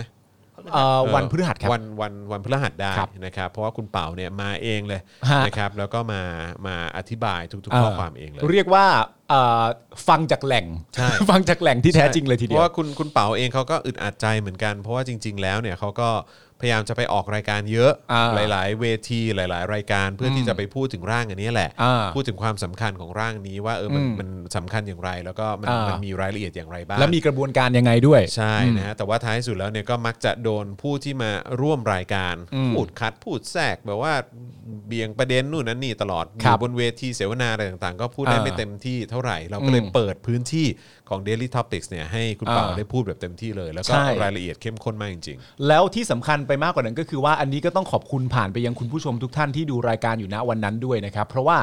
อย่างที่คุณจรบอกหลังจากที่คุณเป๋าเนี่ยไปออกหลายต่อหลายรายการแล้วอะไรอย่างเงี้ย ครับ แล้วเอ่อเวลาที่ฝั่งตรงข้ามพูดไม่ตรง พูดไม่ตรงกับเรื่องที่คุณเป๋าจะพูดอะ่ะ อืม คุณเป๋าเขาก็มีความรู้สึกเหมือนเล็ก ๆ ขึ้นมาว่า นี่กูอธิบายไม่รู้เรื่องหรือเปล่า ๆ ครับ conversation มันถึงไม่เคยจะตรงกันเลย ครับ แต่ว่าอย่างที่บอกไปที่คุณเปาพูพี่คุณเปาไม่เข้าใจก็คือว่าคุณเปากำลังอธิบายให้สลิมฟังอยู่ ใช่ครับ มันก็จะมีความลำบากตรงนี้ คือถ้าเขาจะไม่เอาก็คือจะไม่เอาอะฮะ แต่ว่า เท่นั้นเง พอมาอยู่ในรายการแล้วผมกับคุณบอกว่า ไม่เข้าใจยากตรงไหนวะ เออ รวมทั้งคุณผู้ชมในรายการที่อยู่ในนั้นก็คอมเมนต์ขึ้นมาว่าเข้าใจค่ะ เข้าใจ ออเข้าใจง่ายมากด้วย ตัวคุณเปาเนี่ยที่เอ่อจะเป็นตัวแทนของพวกเราในการที่จะเข้าสภาในวันที่ 17 กับ 18 ด้วยเนี่ย ครับ เขาก็สบายใจขึ้นมานะฮะ ใช่ ว่าที่ผ่านมาเนี่ย มั่นใจไงมั่นใจ มั่นใจว่าเออไอ้เหี้ยคนเข้าใจนะมึง ใช่ เพราะที่ ใช่ ผ่านมาถูกแสดงออกจากรายการหลาย ๆ รายการ และคู่ตรงข้ามเหมือนแบบ เออหรือเรื่องที่กูพูดมันเข้าใจยากเกินไป นั่นน่ะสิ คุณเปาต้องเข้าใจความเป็นสลิมก่อน ใช่ครับผม ถูกต้องครับ เออ แล้วก็อีกอย่างเนี่ยก็คือว่าอย่างล่าสุดเนี่ยนะฮะศิระเจนจาคะ โอ้ นะครับ ก็ออกมาประกาศนะครับ บอกว่าจะคว่ำร่างแก้รัฐธรรมนูญฉบับไอรอว์ ครับ เพราะบอกว่ามีวาระซ่อนเล้นนะฮะซ่อนเร้นนะครับ ล้มคดีโกง พาทักษิณแล้วก็ยิ่งลักษณ์กลับบ้าน ครับ ปล่อยผีแกนนำอนาคตใหม่กลับมาเล่นการเมือง อืม โอ้ยครับผมเนี่ยแหละฮะคือสิ่งที่คุณเป่ามักจะเจอ อืม นะครับ คือวันก่อนเจอ วันนั้นวันนั้นเขาไปเขาไปดีเบตกับใครนะเขาไปดีเบตกับ ไพบูลปะ ไม่ ไพ ใช่ บูลย์ ไพบูลย์เหรอ ใช่ในรายการของเสรีอะ ชัยวุฒชัย อ๋ วัฒอใช่ใช่ ชัยวัฒ ใช่ใช่ ชัยวัฒน์ ชัยชัยวุฒิชัยวัฒน์ ชัยวัฒน์ใช่ไหม เออ แล้วก็รู้สึกว่าจะมีไพบูลย์ด้วย เออ แต่ว่าไพบูลย์เนี่ยก็คือเทเอ่อรายการของอาจารย์เสรี อืม เออใช่ไหมเออนะครับผมแต่ว่าก็ก็ก็คุณเป่าก็ได้ประกาศออกมาแล้วว่าคนที่เถียงด้วยแล้วก็ปวดหัวมากที่สุดเนี่ยก็คือไพ บูลย์ มองก็ไม่แปลก วันนี้ วันนี้ก่อนผมจะออกมาบ้านก็เห็นก็เห็นเหมือนมีเอ่อรายการของน่าจะเป็นไทยรัฐเนี่ยแหละครับเอ่อเหมือนแบบโฟนอินแล้วก็คุยกับคุณภัยบูลย์นิติตะวันว่า ไปให้พื้นที่คนอย่าง เฮี้ยนั่นทำไมวะ ไม่เข้าใจจริง กูก็ไม่รู้ว่าแต่ตอนนี้มีพื้นที่ในหน้าสื่อเยอะมากจนกูเริ่มแปลกใจแล้วว่าเฮ้ยแม่งใครส่งมาวะ เออ หรือทำไมอะไรนักหนาวะ แล้วก็พูดแล้วอย่างที่บอกไปก็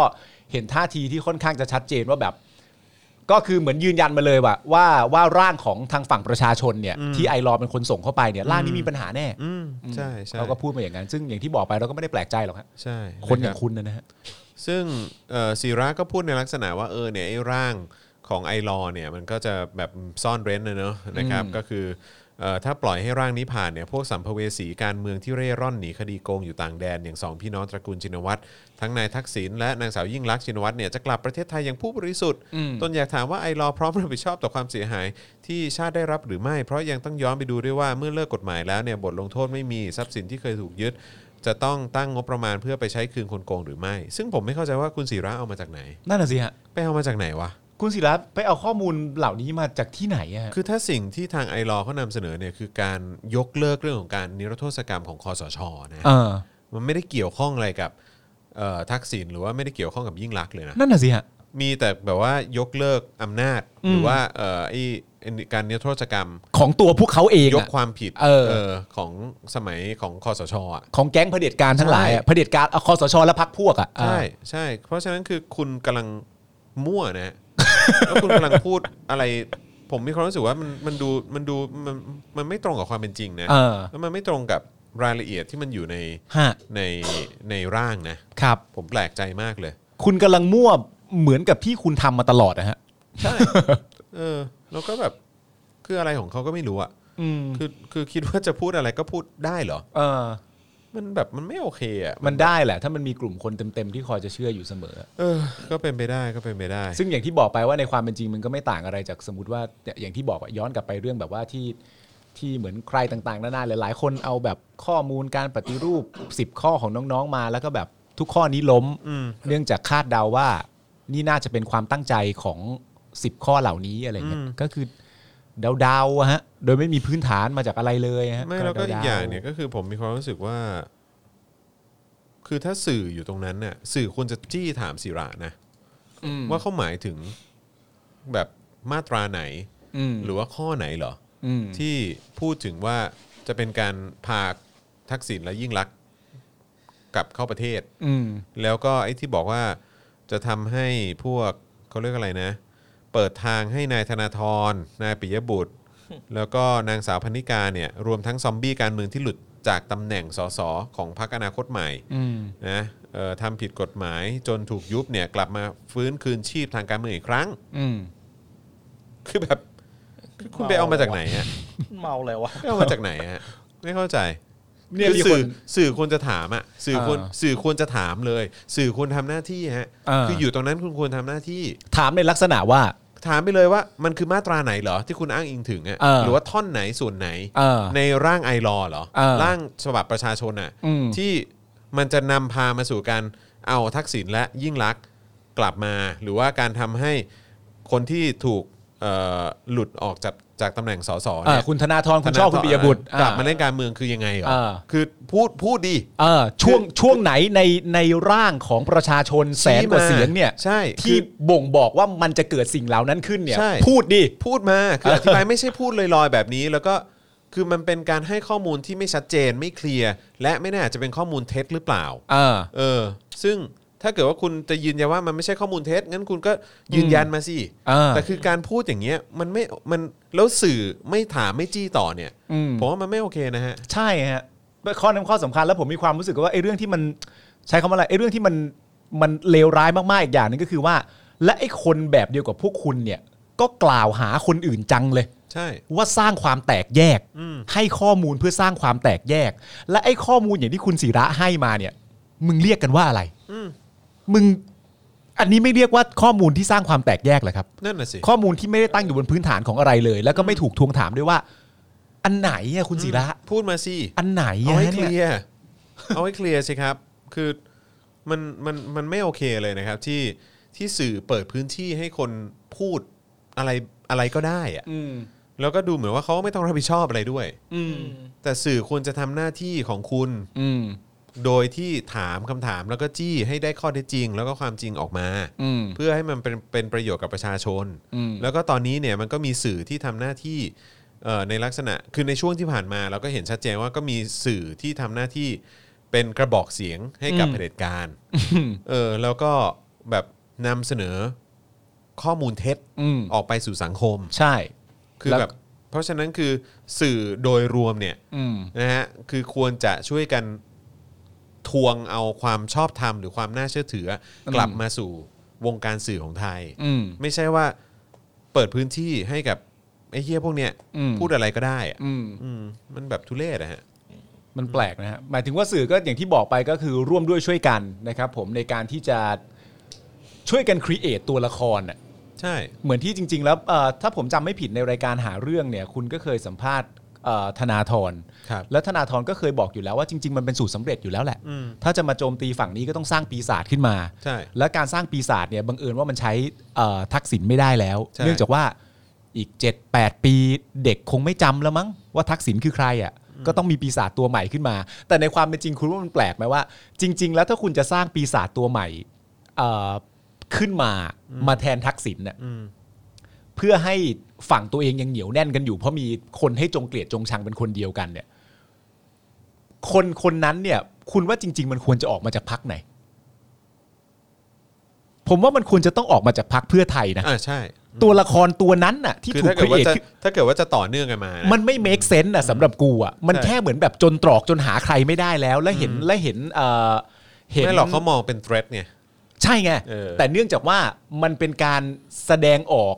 ซึ่งชัดเจนของตัวอ่าสมัยก่อนก็คือพักอนาคตใหม่ ครับ คุณอ่าธนาธรคุณช่อ คุณปิยบุตร อืม พอแสดงออกชัดเจนขนาดนี้เสร็จเรียบร้อยแล้วเนี่ยมันก็เป็นเครื่องมือทันที อืม เพราะว่า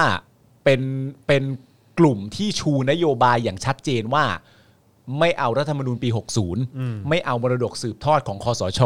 เพราะฉะนั้นมันก็จะกลายเป็นตัวละครตัวใหม่ทันที แต่อย่างที่บอกไปมันไม่ make sense ตั้งแต่แรกอยู่แล้วอะ ไม่ ถ้า แล้วแล้วผมก็รู้สึกว่าสิศิระนี่เริ่มจนตรอกหรือว่ามีความปล่อยความกระจอกออกมาให้เห็นผ่าน เรื่อย สาธารณะนะฮะ เออ คือเหมือนว่าใช้คืออืมทำไม่สำเร็จอะ ๆ อืม กับธนาธรปิยบุตร อืม แล้วก็พนิกา อืม คือหมายความว่าคือไปสร้างความน่ากลัว อืม หรือว่าไปแบบแบบเนี่ยคือ พยายามจะสร้างความหวาดกลัว เออ จากสามคนเนี้ย อืม เออ แล้วไม่เวิร์ก แล้วมันไม่เวิร์ก เออ แล้วตอนนี้ต้องย้อนกลับไปทักษิณยิ่งรักษ ณ์อะคือแบบมันกระจอกขนาด เอ ไหน อเอ อะ อคือ เออ เออพูดจริงๆนะว่าเห็นกันบ้างไหมอ่ะนึกออกปะตอนแรกนี่คุณครีเอทตัวละครตัวใหม่มาแล้วนะ ใช่ แต่พอคุณครีเอทตัวละครตัวใหม่มาแล้วมันใช้ไม่ได้ผล ใช่ เพราะว่าเหมือนประชาชนมันตาสว่างแล้วอ่ะ คนเขาไม่เล่นด้วย เออ ก็เลย เออ แบบว่า อุ๊ย ปูล่ะ เออ ทักษิณล่ะ ทักษิณ ไอ้เหี้ย แมวกับปูมันจะกลับมา คุณ เพราะ ว่า ฉะนั้นเราต้องแบบว่า เออ ต้องช่วยกันคว้ามันนี้ เอออเพราะเอออย่างที่เออเออถูกของมึง ถ้าคิดในความเป็นจริงก็แปลกมากเลยนะว่าเอามึงย้อนกลับไปสองคนนั้นทำไมอ่ะ ใช่ ก็มึงสร้างสามตัวนี้มาไม่ใช่เหรอ เออ แล้วไม่ใช้ให้แบบรีดให้มันเหลือเลือดหยดสุดท้ายมึงก็รีดต่อไปเรื่อยๆสิ ใช่ใช่ หรือเริ่มเห็นอะไรหรือเปล่าว่า อุ้ยเฮียคนไม่ซื้อกู ใช่คือคนคนคนไม่เอาแล้วไง เออ คนแบบว่ามึงพูดอะไรของมึงคือแบบว่า คือแบบ ไม่เอออะอไรเออ แต่หลาย ๆ อันไม่ประสบความสำเร็จนะ ผมเคยฟังช่องของคุณปลื้มอะที่เป็นช่อง YouTube ตัวเองอะ ครับ แม้กระทั่งคำว่าชังชาติเนี่ย ก็ถูกเซลล์มาใส่คนทั้งประเทศนะ ครับ แต่ก็จริง ๆ ก็ไม่สำเร็จนะ ไม่เวิร์ก ไอ้คำคำเนี้ยไม่เวิร์กชัง ใช่ ชาตินี่คือแบบโหลยมาก ไม่แล้วคือ คือเข้าใจปะคือเราเราเห็นพรีเซนเตอร์ฝั่งประชาธิปไตยอ่ะ อ่า กับพรีเซนเตอร์ฝั่งแอนตี้ประชาธิปไตยอ่ะ เออ แอนตี้ประชาธิปไตย เอ อะ อ ไรละกันเออคือฝั่งประชาธิปไตยอ่ะก็คือใครออกมาแม่งก็ด้วยความที่มันเกาะอยู่กับหลักการอ่ะ เออ เออที่มันแบบเออมันน่าเชื่อถืออ่ะ เออ คือพอเกาะอย่างนี้ปุ๊บอ่ะ เออ คือเอาใครมาเกาะอะ อืม แม่งก็ดูดีไง อ๋อใช่ แล้วก็ดูน่าเชื่อถือไง เพราะว่ามัน เพราะ เกาะอยู่ หลักการมันมัน มันถูก มันถูก เออ ใช่ไหม เออ แต่ไอ้พวก ไม่ต้องดิ้น ไม่ต้องดิ้น อ่า ไม่ต้องทำอะไรเลย อ่า คือแบบว่าแค่เกาะ อ่ามืมือข้างเดียวหล่อ อ่า ๆ สวยๆ โยกไปโยก ห มา รือมึงจะเอานิ้วก้อยไปแตะอันเดียวก็ได้ ยังไงก็ยังถูก เว อยู่ แค่ ดี นี้ยังไงก็ถูก เออ คือยังไงก็ถูก แต่ อ่า ว่าแต่ว่าในฝั่งของแอนตี้ประชาธิปไตยเนี่ย เออ หรือว่าโปรเผด็จการเอางี้ อ่า แล้วกันอ่ะหรือว่าเออผมว่าเรียกแอนตี้ประชาธิปไตยมันน่าจะถูกแล้วแหละ เออ คือดูแต่ละคนดิ เออ คือดูแต่ละคนดิ เออ แก๊งเขาเนี่ย เออ เอ่อศิระปารีนา ไพบูลย์ ไพบูลย์เอ่อใครอีกอะ คุณอาจจะอาธนากร เอ่อเอ่อธ ธ นาน าก ก ร ร หมอวรงค์ อ่า โอ้ อะไรอย่างเงี้ยโอ้ คุณ อุรุไทย อะไรอย่างเงี้ยคือแบบดูพรีเซนเตอร์ของเขาดิฮะ เออ ไม่ผมรู้สึกว่าคนที่เขาแบบเขาเรียกว่าอะไรอ่ะ คนที่แบบ จัดมาให้แก๊งนี้มาออกอ่ะ อืม เออทำไมเขาเอาแบบตัวแบบ ไม่มีประสบการณ์มาออกทั้งนั้นเลยอ่ะ ผมมีผมมีความรู้สึกว่าหน้าที่ของคนเหล่านี้คือทำให้คนเขวไปอ่ะ ก็ก็ถูกก็ใช่แต่ถ้า เออ เกิด อารมณ์แบบคล้าย แทนที่ แว็กเดอะด็อก ใช่ แต่แทนที่เขาจะทำให้ฝั่งตัวเองดูดีอ่ะ อืม หมายหมายถึงว่ากลยุทธ์เขาอะนะแทนที่ อ่า ทำให้ให้ให้ฝั่งที่เป็นเผด็จการดูดี อืม กลับมีหน้าที่แค่ไปบอกว่า อีกฝั่งหนึ่งไม่ดูดี อืม ซึ่งมึงก็ไม่ได้แบบมึงก็ไม่ได้ดูดีอ่ะ ไม่แต่ผมมีความรู้สึกว่าเขาก็อาจจะรู้ทั้งรู้แหละว่าเขาไม่มีตัวละครตัวนั้นอยู่แล้วอ่ะเขาไม่มีตัวละครที่จะทำให้เผด็จการมันดูดีได้อยู่แล้ว ใช่ เพราะฉะนั้นคือผมก็เลยแค่กำลังคิดว่า คือจริง ๆ แล้วมันคือการเบี่ยงประเด็น อืม เบี่ยงเบนความสนใจ อ่า ใช่ไหมยื้อเวลา อืม แบบว่าแฮงออนแบบว่าพยายามจะเกาะแบบว่าอำนาจไปเรื่อยๆอะไรเงี้ยแล้วก็แบบ อ่า เบี่ยงเบนความสนใจไปก่อนให้มันมีกระแสนู่นนั่นนี่แบบเออเบนความสนใจ อ่า ไปชั่วระยะหนึ่งอะ อืม แต่เขาลืมไปว่าไอ้การที่การที่เขาทำอย่างเงี้ย อืม คือคนมันก็จะยิ่งตาสว่างมากขึ้นเรื่อยๆ ถูก คนมันก็จะยิ่งแบบว่าไอ้เฮียมันไม่ใช่แล้วมันแปลกๆแล้วคนอย่างคุณแม่ อืม ที่มาออก The Topics เออ ที่เป็นสลิมกลับใจอ่ะมัน อืม ก็จะเพิ่มขึ้นเรื่อยๆเพิ่มขึ้นเรื่อยๆเพิ่มขึ้นเรื่อยๆเพราะว่า อ่า ไอ้ตัวพรีเซนเตอร์ที่เอามาเบี่ยงเบนความสนใจ หรือว่าจะเอามานำเสนอแนวคิดที่คุณพยายามจะขายอ่ะ ่า คือคือมันมันไม่ได้ทำให้คนเสื้อเหลืองหรือว่าเอ่อสลิมหรืออะไรเงี้ยมันมันซื้ออ ม ได้เหมือนแต่ก่อนแล้วไง อ่า ตอนนี้กลับกลายเป็นว่าเขาเริ่มแบบไม่เอาแล้วไง อืม เขาเริ่มแบบว่าอืมกูไม่ซื้อแล้วอ่ะ อ่า เออกูว่ากูลองไปหาข้อมูล อืม ของอีกฝั่งดีกว่าว่ามันยังไงเนี่ย เปรียบเทียบกับสิ่งที่กูเคยทำในอดีตด้วย น่าสนใจมากนะ เพราะว่าในความเป็นจริงแล้วถ้านับกันจริง ๆ ว่าสมมติว่าอย่างที่อย่างที่เราเคยคุยกันแล้วแบบว่า มันก็จะมีการเหมือนอารมณ์แบบหยิบหยิบยืมข้อมูลอ่ะหมายถึงว่าสมมติว่าคุณเป็นสลิมอย่างเงี้ย ครับ แล้วคุณก็ต้องการจะหยิบยืมข้อมูลจากคนที่คิดว่าเป็นไอดอลของคุณน่ะไปใช้เวลาไปต่อสู้กับโลกโซเชียลของคุณหรืออะไรต่างๆนานาอะไรอย่างเงี้ย ครับ แต่ถ้าสมมติว่าคุณอยากที่จะหยิบยืมไปใช้อย่างเงี้ยไอตัวละครที่มาออกรายการต่างๆเนี่ยมันเป็นตัวละครที่เหมาะสมเหรอวะ นั่นแหละที่ ที่คุณสามารถจะดึงข้อมูลแล้วไปแบบว่า นี่ไงเขาพูดมาอย่างนี้ก็ยืมมาใช้หน่อย มันเป็นตัวละครเหล่านั้นมันใช่เหรือวะ ไม่แล้วมันไม่แข็งแรงด้วยนะ เออ คือ แต่ว่าเราเราลองนึกภาพดิ อืม คือถ้าเกิดว่าฝั่งฝั่งแอนตี้ประชาธิปไตยอะ อืม ถึงขั้นว่า เอาเพลเยอร์อย่างประยุทธ์อะ อืม ลงมาเล่นเองอะ เออ แม่งก็ไม่น่าเชื่อถือนะ เพราะว่ามันไม่ได้เกาะอะไรไง เออ มันก่อแค่อีโม และความเชื่ออย่างเดียวว่า ตอนนั้นเนี่ยบ้านเมืองลุกเป็นไฟไปแล้วนู่นนั่นนี่ถ้าผมไม่ออกมา ประชาชนรบราค่าฟัน ใช่ กัน เออสงครามกลางเมืองมาแน่ๆอะไรเงี้ย อ่า ซึ่งแบบว่าไม่ได้มีบทพิสูจน์ที่หายเลยเลย แล้วก็ย้อนกลับไปถึงประยุทธ์ด้วยซ้ำว่าอ้าวตอนนั้นมึงไม่ทำหน้าที่อ่ะ ถูกต้อง ใช่ คุณมีหน้าที่ที่เฉพาะเจาะจงที่คุณต้องทำอยู่แล้วนะตอนนั้น ทำหน้าที่สนับสนุนรัฐบาลรักษาการในตอนนั้น เพื่อให้ทุกอย่างมันอยู่ในความสงบ ง่ายมากเลย อะไร นะ ต่งๆแล้วก็สนับสนุนการเลือกตั้ง จบ อืม แต่คือแบบแม้กระทั่งบอสใหญ่อ่ะ เออ คือก็ไม่สามารถจะดึงเอาความชอบธรรมอ่ะ อืม มาให้กับตัวเองได้เลย ใช่และที่ แม้ สำคัญ จะออกมาจากปากตัวเองจากคนที่ลงมือทำอ่ะ เออ ก็ก็ไม่ได้เลย ไม่แต่โหแต่ในความเป็นจริง ทุกคนก็รู้อยู่แล้วไหมอะ อืม ว่ายิ่งออกมาจากปากประยุทธ์จันทร์โอชาเนี่ย อืม มันก็จะเฮี้ยกว่าที่ที่ออกมากันอีกนะ ก็ นึกออกปะหัว ก็ใช่ก็ใช่ แต่ว่าก็คือแบบออกมาจากปากของแบบว่า คนอย่างศิระของปรินา คนอย่างไพบูลย์อะไรเงี้ยอืม คือแบบว่าแม่งก็ไม่ได้โอเคอะ ก็ไม่ดีไปกว่า ไม่ได้ดีไปกว่า แต่หมายถึงว่าคุณจะเอาหัวมาก็ยังไม่ดีอยู่ดี เรายิ่งเห็นแบบพฤติกรรมการแสดงออกของอย่างแบบเอ่อของอูหันฤทัยอะไรเงี้ย เออ เออก็แบบว่าก็ยิ่งแบบโม ก็ไม่ดีอะ ไม่โอเคอะ เออ เออใช่ไหม เออ นะฮะมีคนบอกมีคนอ้างอิงถึงโคชชิโอทีอืมไม่ต้องไปให้ไม่ต้องไปสนใจน้องเขาเลย เพราะว่าคือผมรู้สึกว่าคือเหมือนเหมือนหนึ่งเด็กเด็กโดนใช้งานอ่ะ อืม เออแล้วก็เด็กแบบพยายามจะเรียกร้องความสนใจอะครับเอออ ม คือแบบว่าอย่าอย่าไปอย่าไปสนใจน้องเขาเลยคือ แต่ บบ จ ว่า ริง ๆ นะฮะน้องน้อง คือคือจริง ๆ มันก็น่าสงสารนะแต่ว่าอย่าอย่าไป อืม คือเรายิ่งหยิบยกชื่อเขาขึ้นมาเยอะๆก็เดี๋ยวกลายเป็นว่าเขาก็จะไร้ซึ่งอนาคตไปเรื่อยๆอะ ใช่ อันนี้อันนี้เป็นเรื่องจริงนะฮะ ผมมีความรู้สึกว่าตัวตัวน้องเนี่ยเป็นตัวเป็นตัวละครที่เหมือนว่าเราไม่ต้องพูดถึงมากนักก็ได้อะ ใช่อืมคือปล่อยปล่อยปล่อยปล่อยไปอ่ะ คือแบบ เออ ว่าคือแบบมัน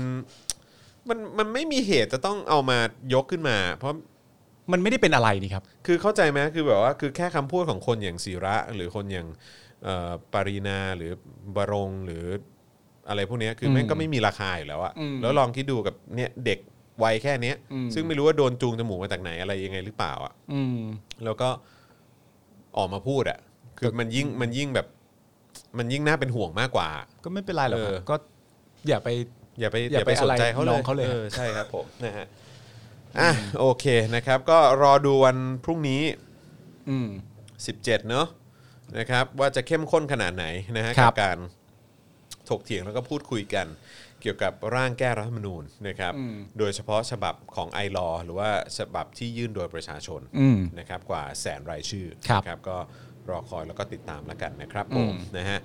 อ่าโอเค คราวนี้กลับมาที่เรื่องอ๋อมีอีกอันหนึงนี่ คือ เออสรุปว่าก็มีภาพภาพภาพหลุดออกมาอีกแล้วอะ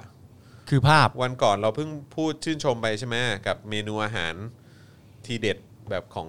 ค่ายทหาร อ๋อ แต่ละค่ายอะ ของดี ใช่ครับ ที่มีข้าวผัดอเมริกัน ใช่ อ่า ล่าสุดก็มีออกมาอีกแล้วนะครับ ทำไมฮะ เขาก็บอกว่าเป็นการแชร์กันในโซเชียลมีเดียภาพว่าอาหารที่ได้กินจริง ๆ แบบไม่ได้จัดฉาก อ้าว ซึ่งก็มีออกมาเป็นซีรีส์เลยหลาก อ่า หลายหลากหลายหลากหลายช็อตหลากหลาย น่าจะหลากหลายค่ายด้วยแหละ ครับ นะครับ ก็เป็นภาพที่เห็นแล้วก็ค่อนข้างน่าตกใจพอสมควรเอ่อเดี๋ยวเดี๋ยวผมส่งส่งลิงก์ให้อาจารย์แบงค์ไหม อืม อันนี้ หรืออั อันนี้อันนี้คือที่เขาลงใช่ไหม อันนี้คือ อันนี้คือที่เขา อ่า ลง อันนี้อันนี้เขาโปรโมท เออเดี๋ยวผมเดี๋ยวผมโทษทีผมยังไม่ได้ส่งให้อาจารย์แบงค์อ่ะเดี๋ยวส่งส่งลิงก์อันนี้ให้นะฮะเผื่อลองเอาไปโพสต์ดูนี่ผมส่งเข้าไปใน อ่า เมลแหละซึ่งก็ดูแล้วก็น่าเศร้าอ่ะ ก็เป็นน้ำซุปกับกระดูกหมู อืม นะฮะมีผักนิดหน่อย มีกล้วยลูกหนึ่ง อืม นะฮะมีแบบโอ้ตายละพวก อืม เอ่อไข่พะโล้ อืม แล้วก็มีกุนเชียงชิ้นหนึ่ง อะไรอย่างเงี้ยดูแล้ว เอ้ยจริง ๆ วันนั้นวันนั้นที่เรามาทำรายการกันคุณเป๋าเขาก็ถามได้ดีมากนะ ว่า ว่าในความเป็นจริงแล้วเนี่ยเอ่อเอ่อที่เขาประชาสัมพันธ์ออกมาอย่างอย่างไม่ตั้งใจของเขาเนี่ยว่านี่คือสิ่งที่ทหารเกณฑ์เนี่ยเขากินกันจริงๆนะ อืม อย่างนี้เนี่ยจริง ๆ การตั้งคำถามที่ดีมากก็คือว่าเอ่อสำหรับบุคคลใดก็ตามที่เป็นทหารเกณฑ์เหมือนกัน อาจจะปลดประจำการไปแล้ว หรือยังอยู่ที่นั่นอยู่ที่ไม่ได้อยู่ในภาพเหล่านั้นเนี่ยช่วยออกมาบอกหน่อยได้ไหมครับว่า ตัวเองอ่ะกินยังไง อืม แค่นั้นเลย ใช่ คนที่ไม่ได้อยู่ในภาพถ่ายเหล่านั้นจริง ๆ แล้วคุณกินยังไงบ้างเนี่ย ครับ ก็แค่ต้องออกมาบอกกันเท่านั้นเองครับ โอ้เห็นแล้วแล้วก็แบบคือทหารมันจะไม่เป็นลมกันได้ไงวะ นั่นน่ะสิ คือกินกันแบบเนี้ย แล้วก็อย่างที่บอกไปนะคือถ้าเกิดว่าทหารหรือว่ากองทัพเนี่ยมีความจริงใจจริงๆอ่ะ อืม คือถ่ายรูปมาเลยทุกวันสาม อืม มื้อเลย อ่า เออว่าเนี่ยที่เขาได้กินเนี่ย เออ เป็นอย่างนี้จริง ๆ แล้วก็คือให้ทำแอคเคาท์ไปเลยนะ อืม ของค่ายนี้ค่ายนี้ค่ายนี้ค่ายนี้ เออ คนจะได้เข้าไปดูเข้าไปติดตาม เออ โปร่งใสพอไหมล่ะ เออ กล้าไหมล่ะ ถ้าถ้ากล้าก็คุณจะทำ ใช่ แล้วในความเป็นจริงก็คุณจะได้แบบว่าเหมือนขิงกันไปในตัวด้วยไง ใช่ ว่าแบบเอ้ย ของทางฝั่งกรมเราเนี่ย กินสปาเกตตี้นะ อีกคนนึงแต่ฉันกินสเต็ก ครับผม แต่อีกคนนึงกินอาจจะกินแบบผัดไทยอร่อยอร่อยๆ เออ เจ้าดังหรืออะไรก็ว่ากันไป เอออะไรอ ก็ ย่างเงี้ย เอามาให้ดู เนี่ยฮะคุณผู้ชมดูสิ อันนี้คือภาพที่โปรโมทใช่ไหม อืม ใช่ กับภาพของจริงนะฮะที่เราได้เห็นคืออาจจะไม่ใช่ค่ายเดียวกันนะฮะ อืม เออหรือว่าไม่ใช่วันนั้นเนี่ยนะฮะ อืม เออก็ดูสิ ดูสิดูของที่เขากิน หรืออาจจะเป็นวันนั้นแต่ว่าเขาถ่ายภาพเสร็จเรียบร้อยแล้ว อ๋อคือกินไปแล้วด้ว เรี ย ยบ ใช่ไห ร้ ม อยก็ถ่ายภาพเสร็จเรียบร้อยแล้วไง เออ หมายถึง ครับ ว่าเอามาวางแล้ว เอามาวางแล้ว ถ่ายภาพเสร็จเรียบร้อยแล้ว ครับผม แล้วก็เก็บ อ๋อ โถ แล้วก็เอาของจริงมาวาง เอาของจริง ย่า ให้กินเออ เออ ครับผมนะฮะก็อย่างที่บอกฮะคือคือการแสดงความจริงใจหรือว่าความโปร่งใสมันทำได้ง่ายนิดเดียวนะครับ อยู่ที่ว่าพวกคุณจะทำหรือเปล่า เนี่ยคำศัพท์ของคุณศักดิ์สิทธิ์เนี่ยผมเห็นวันนั้นเยอะมากเลยเขาเขียนว่าผักหนึ่งไร่ไก่หนึ่งโล ผักหนึ่งไร่ เออคือผักเยอะมากอ่ะ อ๋อเหรอ แต่โปรตีนนี่ก็จะไม่มี อ๋อ เลยอะ ใช่ใช่ใช่ใช่ใช่ เบี้ยเบี้ยเลี้ยงเขาวันหนึ่งเขาเท่าไหร่นะมือหนึ่งอ่ะ ไม่แน่ใจเหมือนกันอืม ว่าอันนี้มันน้อยแบบ น้อยเน น้ อะ อยไปอ่ะ น้อยอ่ะ ดูแล้วเศร้าอ่ะ อืม ดู กิ แล้ว น เศร้าข้าว ใจ แกงสี่สิบบาทนี่แบบโพนอ่ะ ใช่ไหม ใช่ อย่างน้อยเขาให้เยอะกว่านี้อืมนะฮะ อ่ะโอเคนะครับ แล้วก็จำได้ไหมว่าเอ่อเมื่อน่าจะสามสี่สามสัปดาห์ก่อนไหม อืม ที่น้องกุ๊กอะน้องกุ๊ก น้องกุ๊ก ใช่ปะชื่อเขาชื่อน้องกุ๊กปะที่โดนจับเข้าเรือนจำอะเอ่อพร้อมกับไผ่อะ อืม อ๋อ ที่ที่ตอนนั้นมาออกกับมามาออกก่อนที่จะมาคุยกับคุณไพบูลย์อะ อืมอืม เออที่เขามาพูดถึงสภาพตอนที่เขาอยู่ในเรือนจำใช่ไหม อ่าอ่าอ่า เออแบบว่าเออที่ที่นั่งถ่ายอุจจาระอะไรต่างๆ ก็อยู่ในที่รวมกันหมดเลย ข้าวเครื่องอะไรต่างๆ ก็ต้องใช้ช้อนด้วยกันอะไรอย่างเงี้ยเอออาหารอะไรต่างๆ ก็แบบมันกินไม่ได้อะมันแบบว่าคือสภาพมันแย่มากจริงๆอะ อ่าน นะครับนะฮะซึ่งก็เราก็พูดถึงกันอยู่เยอะพอสมควร หลังจากผ่านมาหลายสัปดาห์นะครับ ทางราชทันนะครับ ก็มา ครับ ชี้แจงละเอียดยิบเลยนะครับนะฮะหลังผู้ชุมนุมอ้างคุณภาพอาหารในเรือนจำไม่ได้มาตรฐาน อืม อืมนะฮะทางกรมราชทัณฑ์ก็รู้สึกไม่สบายใจ ครับ นะครับผมนะฮะวันเมื่อวานนี้นะครับนายอายุธเอ่อสินทบพันธ์นะครับอธิบดีกรมราชทัณฑ์ได้ชี้แจงนะครับว่าปัจจุบันเนี่ยกรมราชทัณฑ์มีแนวทางการปฏิบัติ เกี่ยวกับการจัดอาหารให้กับผู้ต้องขังอย่างเคร่งครัด อืม ทั้งด้านการจัดซื้อ การตรวจรับ การจัดรายการอาหารตามหลักโภชนาการ และการปฏิบัติอย่างถูกต้องตามหลักสุขาพิบาลอาหารนะครับ รวมถึงการประสานงานหน่วยงานภายนอกเพื่อเข้ามาตรวจสอบ พร้อมทั้งกำชับดูแลและควบคุมอย่างใกล้ชิด เพื่อให้มั่นใจว่าวัตถุดิบของอาหารทุกชนิดเนี่ยต้องอยู่ในสภาพที่ดี มีมาตรฐานสะอาดและสดใหม่นะครับ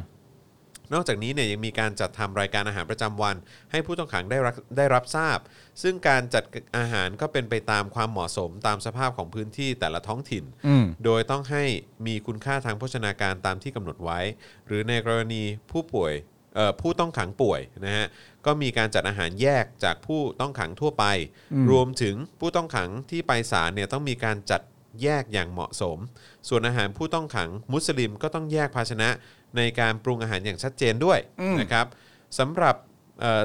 การประกอบอาหารเนี่ยก็มีการกวดขันตรวจสุขภาพร่างกายของผู้ต้องขังที่ปฏิบัติหน้าที่ประกอบอาหารให้มีความสะอาด เช่น ตัดเล็บให้สั้น การตัดผมการสวมเสื้อผ้าหมวกที่สะอาดในระหว่างการประกอบอาหาร อ่า สุขอนามัย ใช่ครับ อีกทั้งได้ประสานงานกับสาธารณสุขจังหวัดเพื่อเข้าตรวจสอบ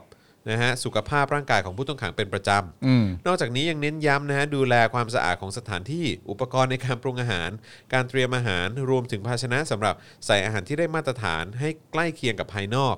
ตลอดจนการจัดการเศษอาหารสด และอาหารที่รับประทานแล้ว ให้นำออกนอกเรือนจำทุกวันเพื่อป้องกันการเกิดเชื้อโรคต่าง อ่า ๆนะครับ ซึ่งเอ่อนายอายุธเนี่ยก็ยังกล่าวเพิ่มนะเพิ่มเติมนะครับว่าแม้กรมราชทัณฑ์จะได้รับการจัดสรรงบประมาณเป็นค่าเครื่องบริโภคสำหรับผู้ต้องขัง ซึ่งประกอบไปด้วยค่าเชื้อเพลิงค่าข้าวสารและอาหารค่าอาหารดิบเป็นจำนวนเงินเพียง 54 บาทต่อคนต่อ 1 วันก็คือ 3 มื้อนะฮะ อ่า โอ้โห แต่กรมราชทัณฑ์ก็ยังคงยึดมั่นปฏิบัติตามแนวทาง และมาตรการข้างต้นอย่างสม่ำเสมอ เพื่อให้ผู้ต้องขังที่อยู่ภายใต้การควบคุมดูแลได้รับอาหารที่มีคุณภาพ และได้มาตรฐานตามหลักโภชนาการที่สุด อ่า และพร้อมดำเนินการแก้ไขปรับปรุง และพัฒนาให้ได้มาตรฐานต่อไป อืม นี่ครับ คุณเด่นชัยบอกเลย นี่มันคุกในฝันนี่ นะ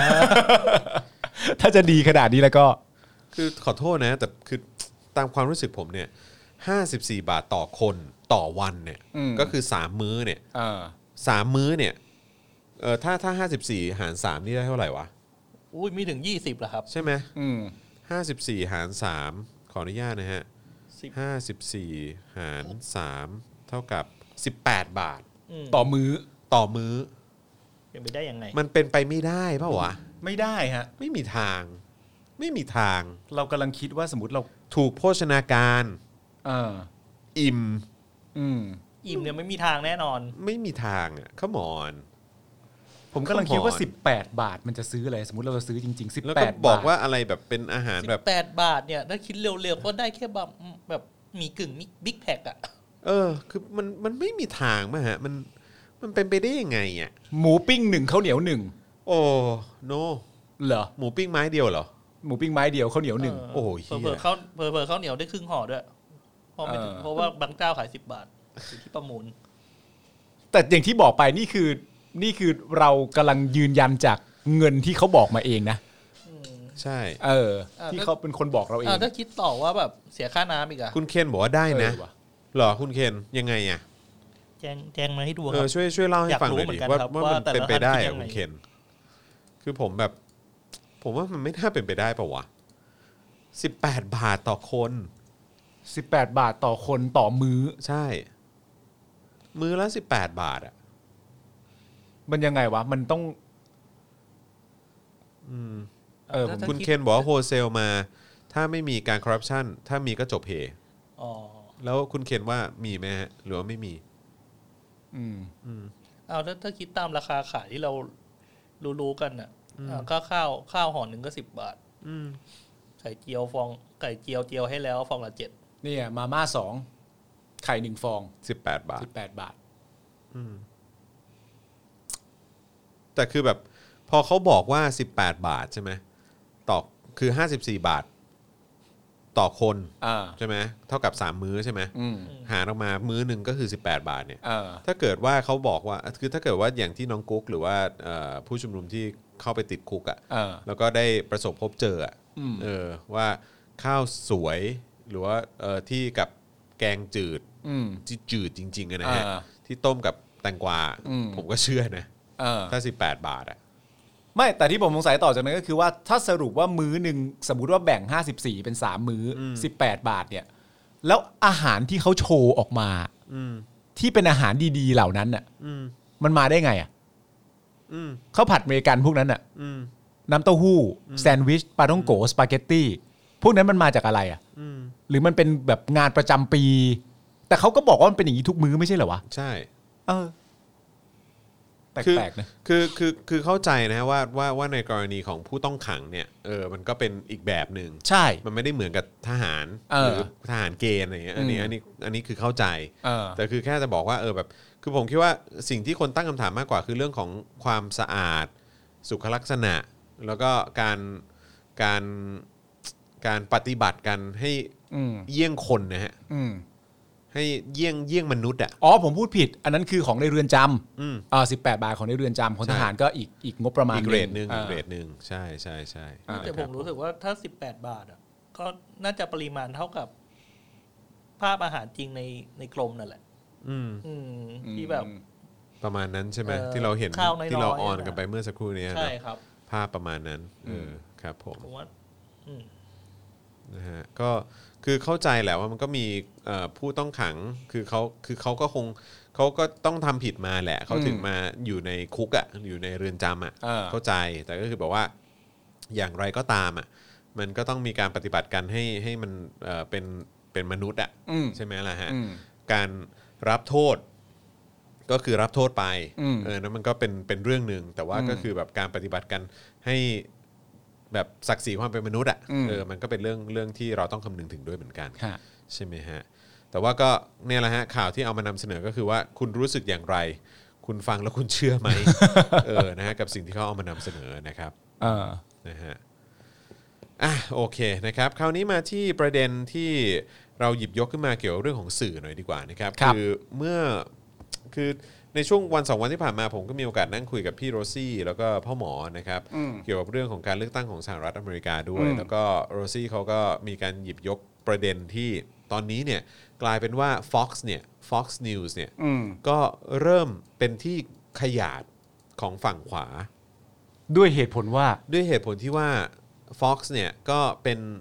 ก็เป็นสื่อหนึ่งที่ออกมายืนยัน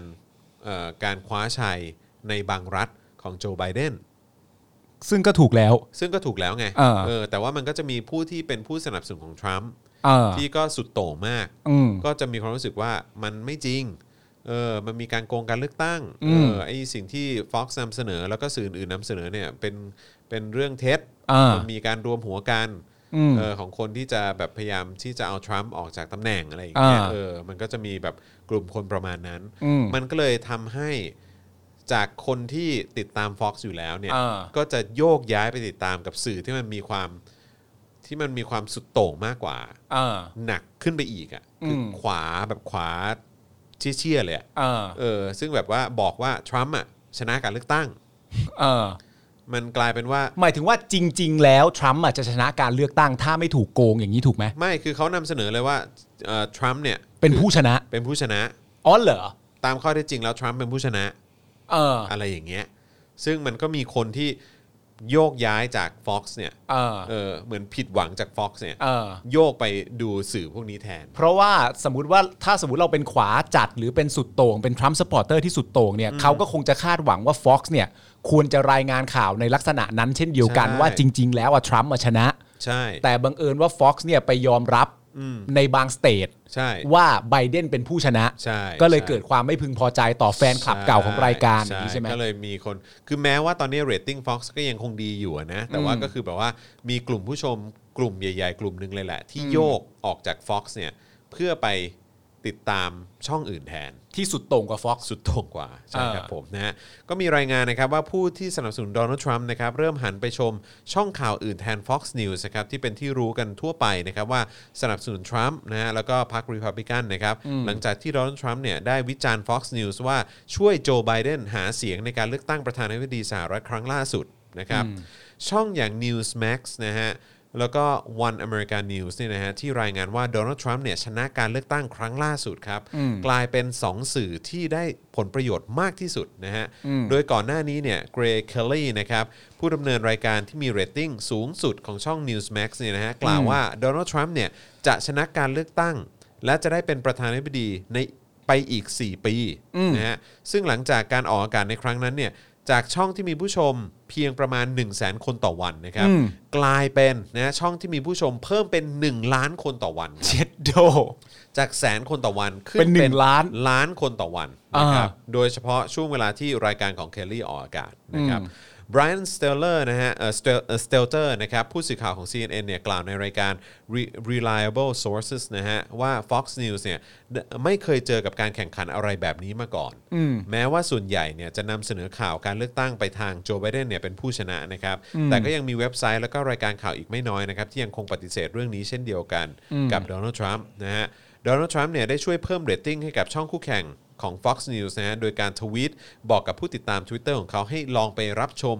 ข่าวของช่อง Newsmax อ๋อ แล้วก็ One America News นะครับ อ่า ซึ่งในทวีตของเขาเนี่ยได้มีการวิจารณ์ Fox News และกล่าวว่าให้ลองดู 2 ช่องนี้แทน อ่า อย่างไรก็ตามนะครับ ช่วงสัปดาห์ที่ผ่านมาเนี่ยโดนัลด์ทรัมป์ก็ยังคงโปรโมท Fox News นะครับแล้วก็ผู้ดำเนินรายการที่เขาชื่นชอบ อย่างเจสซี่วอเตอร์สนะครับจอนีนเฟริสเพโรนะครับแล้วก็ชอนแฮนนตี้นะครับซึ่งเป็นผู้ที่แสดงความสงสัยในผลการเลือกตั้งครั้งนี้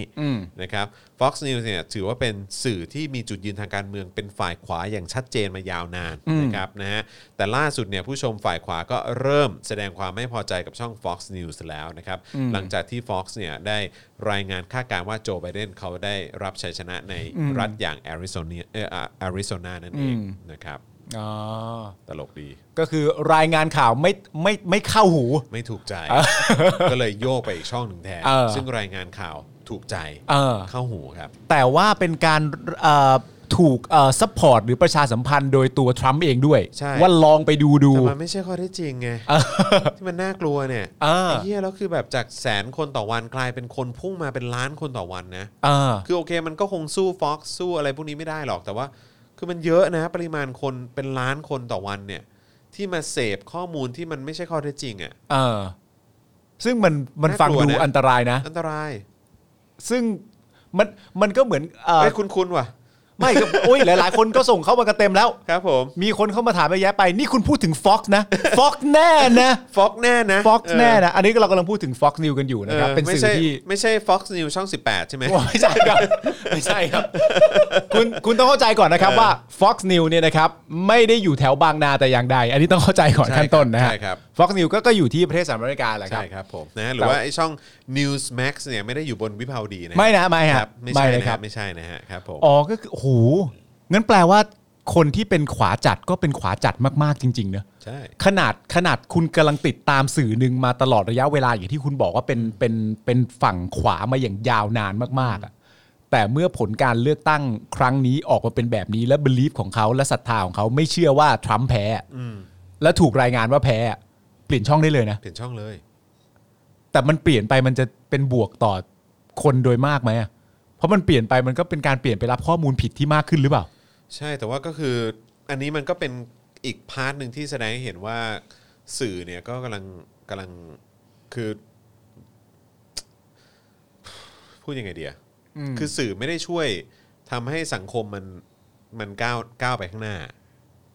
อ๋อ เข้าใจไหมคือ อ่า คือมันมีสื่อบางบางเจ้าอ่ะ เออ ที่กำลังกอบโกย หาผลประโยชน์จากตรงจุดเนี้ย อืม คือแบบว่าอ้าวยูมีกลุ่มคนที่แบบไม่โอเคกับการที่ Fox News รายงานอย่างเงี้ยเหรอ อืม งั้นเดี๋ยวกูรายงานให้ให้ให้ถูกใจมึงอ่ะ อ๋อ เหมือนเหมือนเขาเรียกว่าทำซัพพอร์ตความต้องการ ใช่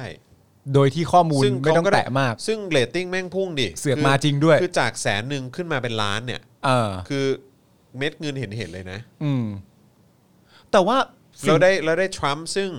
ทรัมป์นี่ตอนนี้ช่วยเช็คได้ไหมฮะว่าว่าในใน Twitter เขามีมี follower อยู่เท่าไหร่อะ อืม น่าจะ 40 กว่าล้านบอกว่าวะถ้าเกิดผมจำไม่ผิด อืม คือผมมีล้านหนึ่งผมก็ว่าเยอะแล้ว นะ เออแต่ว่าทรัมป์นี่น่าน่าจะหลายเยอะอยู่นะนี่ไงเอ่อ president Trump มีอยู่ 32 ล้าน อ่า เออ32 ล้าน follower follow คน 32 คน ใช่ อืม ซึ่ง follow ใครบ้างวะลอง สาวออ ดูดิ follow 39 คลนองดูดิลองดูดิตรงกดเออตรง following อะ เฉย follow อ่ะโอ้ตตามนาซาด้วย ตาม NASA อ่า Fox and Friends นะครับ f r i e n d s แน่นอน อ่า โอเคลองเลื่อนลงไปเลื่อนเลื่อนลงไปอ่าก็มีแบบหน่วยงาน ก็เป็นหน่วยงานของรัฐนั่นแหละฮะ ใช่ เดี๋ยวเดี๋ยวเดี๋ยวเดี๋ยวช้าๆนิดนึงเอออ่ะไปอีกไปอีกเบนคาสันมึงไปตามเบนคาสันนี่เดียวเออ Rick Perry เออเออ The White House อ่ะโอเคอ่ะตามไมค์เพนส์อ๋อแค่นี้ใช่ไหมโอเค อ่า ตกใจนึกว่าตามแบบว่า Newsmax อ๋อแล้วก็มีภรรยาเขา ใช่ใช่ใช่ อ่า ใช่เออนะฮะ อ่า เรียวโดนัลด์ทรัมป์ อ๋ออันนี้นี่หว่า อันนี้เว้ย อ๋อ นี่คือแปะ อ๋อ อันนี้มันเป็น Account Account ของเขาเอง อ่า เท่าไหร่เออกี่ล้านนะ 88.9 ล้าน ไอ้เฮียแปดสิบแปดล้าน เกือบร้อยล้านเลยนะเว้ย 88 ล้าน follower แต่ในความเป็นจริงมันจะน่าแปลกใจไหมในฐานะของการเป็น president of United States อ่ะ ไม่ไม่คือคือ account เมื่อกี้มันคือ account ของของประธานาธิบดี อืม ใช่ไหมเพราะฉะนั้นก็คือแบบเวลาเปลี่ยนประธานาธิบดีปุ๊บเนี่ย มันก็จะเปลี่ยนคน ก็จะเปลี่ยนคน เออ แต่ว่าอันเนี้ยมันเป็นของของ Donald J. Trump เอง ใช่ อ๋ออ่ าโอเคมี Fox and Friends แล้วมีอะไรอีกไหมตามอะไรอีกปะวะ อุ้ยตามวิสแมกแมน วิสแม็กแมนเหรอ ใช่ปะวะ โอ้วินส์แมกแมนเออ คือมวยปล้ำใช่ไหม มวยปล้ ใช่ ใช่ ำบิลโอไรเอ่อบิลโอไรลี่อตามอีวังกาทรัมป์นะ โดนัลด์ทรัมป์ เออ จูเนียโอเค โอเค แต่ไม่ได้ตามแบบพวก Newsmax อะไรพวกนี้ใช่ ไหม เออ หรือว่า ตามที่โปรโมทไว้เหร วั อ่ะ นอเมริกาอะไรพวกเนี้ย อ่า เออแบบว่าไม่ได้ตามใช่ไหม ไม่มีครับ อ่าโอเค โอเคอ่าฮะจะตกใจมากเลยว่าถ้าเกิดว่าไปตามด้วย ไม่แต่ว่าแต่ว่าจากจากที่จากที่คุณจรเล่าให้ฟัง มีคนถามว่าตามลุงตู่ไหมครับ เขาเป็นเพื่อน กัน เออ นะฮะ อ๋อที่เขาจะขอยืมสวกันเหรอ ครับผมเออ ไม่ ส่ง แต่ ส่ง DM มา ส่ง DM หาลุงตู่ ยืมสวสองร้อยห้าสิบคน ลุงตู่ตอบว่ากูจะตายมึง ตอนเนี้ยกูจะให้มึงได้ ไง ไง อ่ะ อ่ะ เออใช่ แต่แต่ในความเป็นจริงถ้าเรากำลังพูดถึงอย่าง Fox News อย่างเงี้ย ครับ หรือหรือแม้กระทั่งสมมติว่าตามที่ตามที่คุณผู้ชมชอบแซวกันมาเล่นๆว่าแบบเอ้ยนี่มันเนชั่นหรือเปล่าอะไรต่างๆกันานานั่นนู่นนี่เนี่ย ครับ มันก็ทำให้รู้สึกเหมือนกันเลยว่า ในความจริง ๆ แล้วเนี่ยเขาเชื่อถือในลักษณะของข้อมูล หรือความเที่ยงตรงของสื่อที่เขาเสพจริง ๆ หรือเปล่าอ่ะ หรือมันแค่เข้าหูเขา เพราะว่าบังเอิญเขาชื่นชอบ เพราะว่าในความเป็นจริงถ้าคุณเชื่อถือในสื่อของคุณเองว่า กูเลือกเสพสื่อนี้ เพราะกูเชื่อถือสื่อนี้ไม่ใช่เพียงเพราะว่ามันเป็นสื่อที่ตรงกับจริตกูเนี่ย อืม เมื่อเขารายงานลักษณะแบบนั้นเสร็จเรียบร้อยว่าที่ที่สเตทของอาริโซนาเนี่ย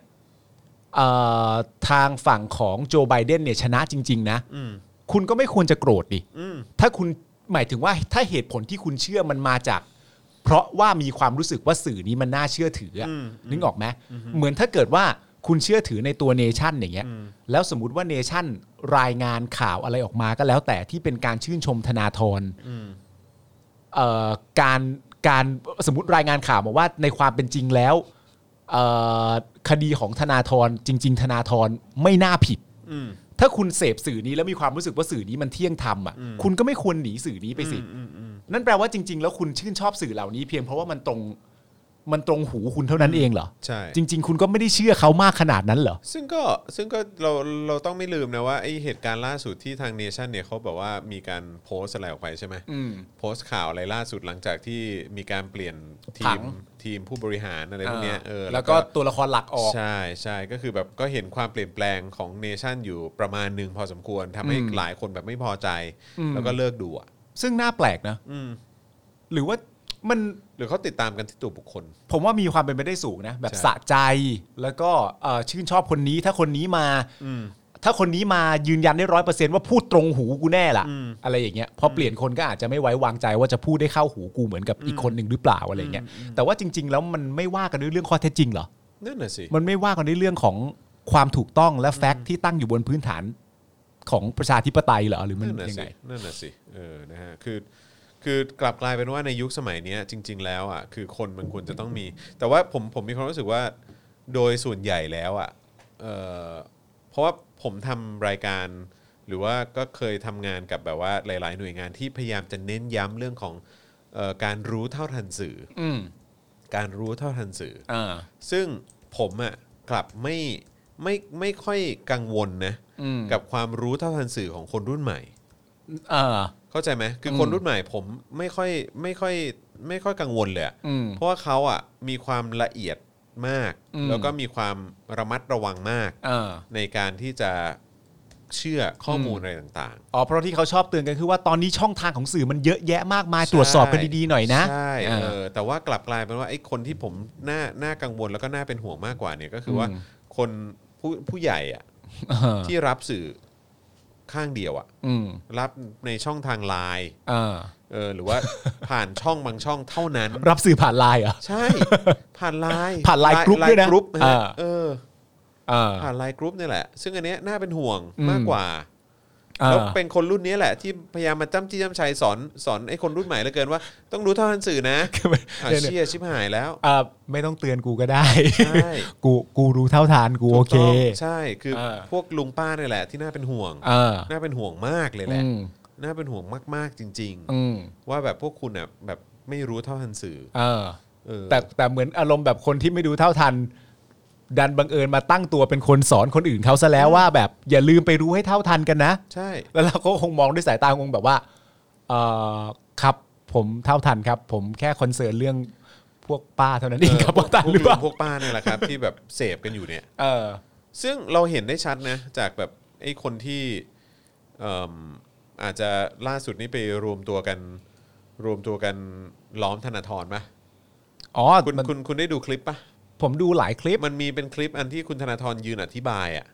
อ๋อที่ไปร้องเพลงต้น อยู่ ตระกูลไทยใช่ไหม เอออยู่ประมาณ 2 นาทีอ่ะ แต่เขาไม่ได้ฟังนี่ เอออะไรนะ เขาไม่ได้ฟังนี่ แต่ว่ามันมีมันมีกรุ๊ปหนึ่งที่ท้ายสุดก็ฟัง อ๋อเหรอ แล้วก็มีการฝาก เออ เรื่องของประเด็นพลังงานเลยให้ให้แบบทางพักก้าวเออทางทางก้าวไกลอ่ะ เออ เออแบบว่าไปไป ไปไปดำเนินเรื่องต่อในสภาด้วยก็มี อ๋อเหรอ เออ เอาก็ดี ก็คือแบบพอคุยแลกเปลี่ยนความคิดเห็นแล้วก็รับฟังกันอ่ะก็ อืม ก็อ้าวก็เก็ตนี่หว่าก็เข้า เออ ใจ คือแปลว่าที่ผ่านมาไม่เคยฟังไง ก็เป็นไปได้สูง เออ เพราะเป็นที่ผ่านมานี่มันก็คือแบบมันจะมันจะมาแล้วมันก็จะเหมือนเหมือนเอาข้อหามาทิ้งให้อย่างเดียวอะ่ะนึกออกไหมก็เอาข้อหามาแล้วแบบพอเจอหน้าปุ๊บก็แบบว่า ไอคนนี้มันคือคนประเภทนี้ ออกไปออกไป ใช่ ไม่รักประเทศไทยก็ออกไป ใช่ มึง ใช่ อยู่มึงอยู่ประเทศไทยได้เพราะใคร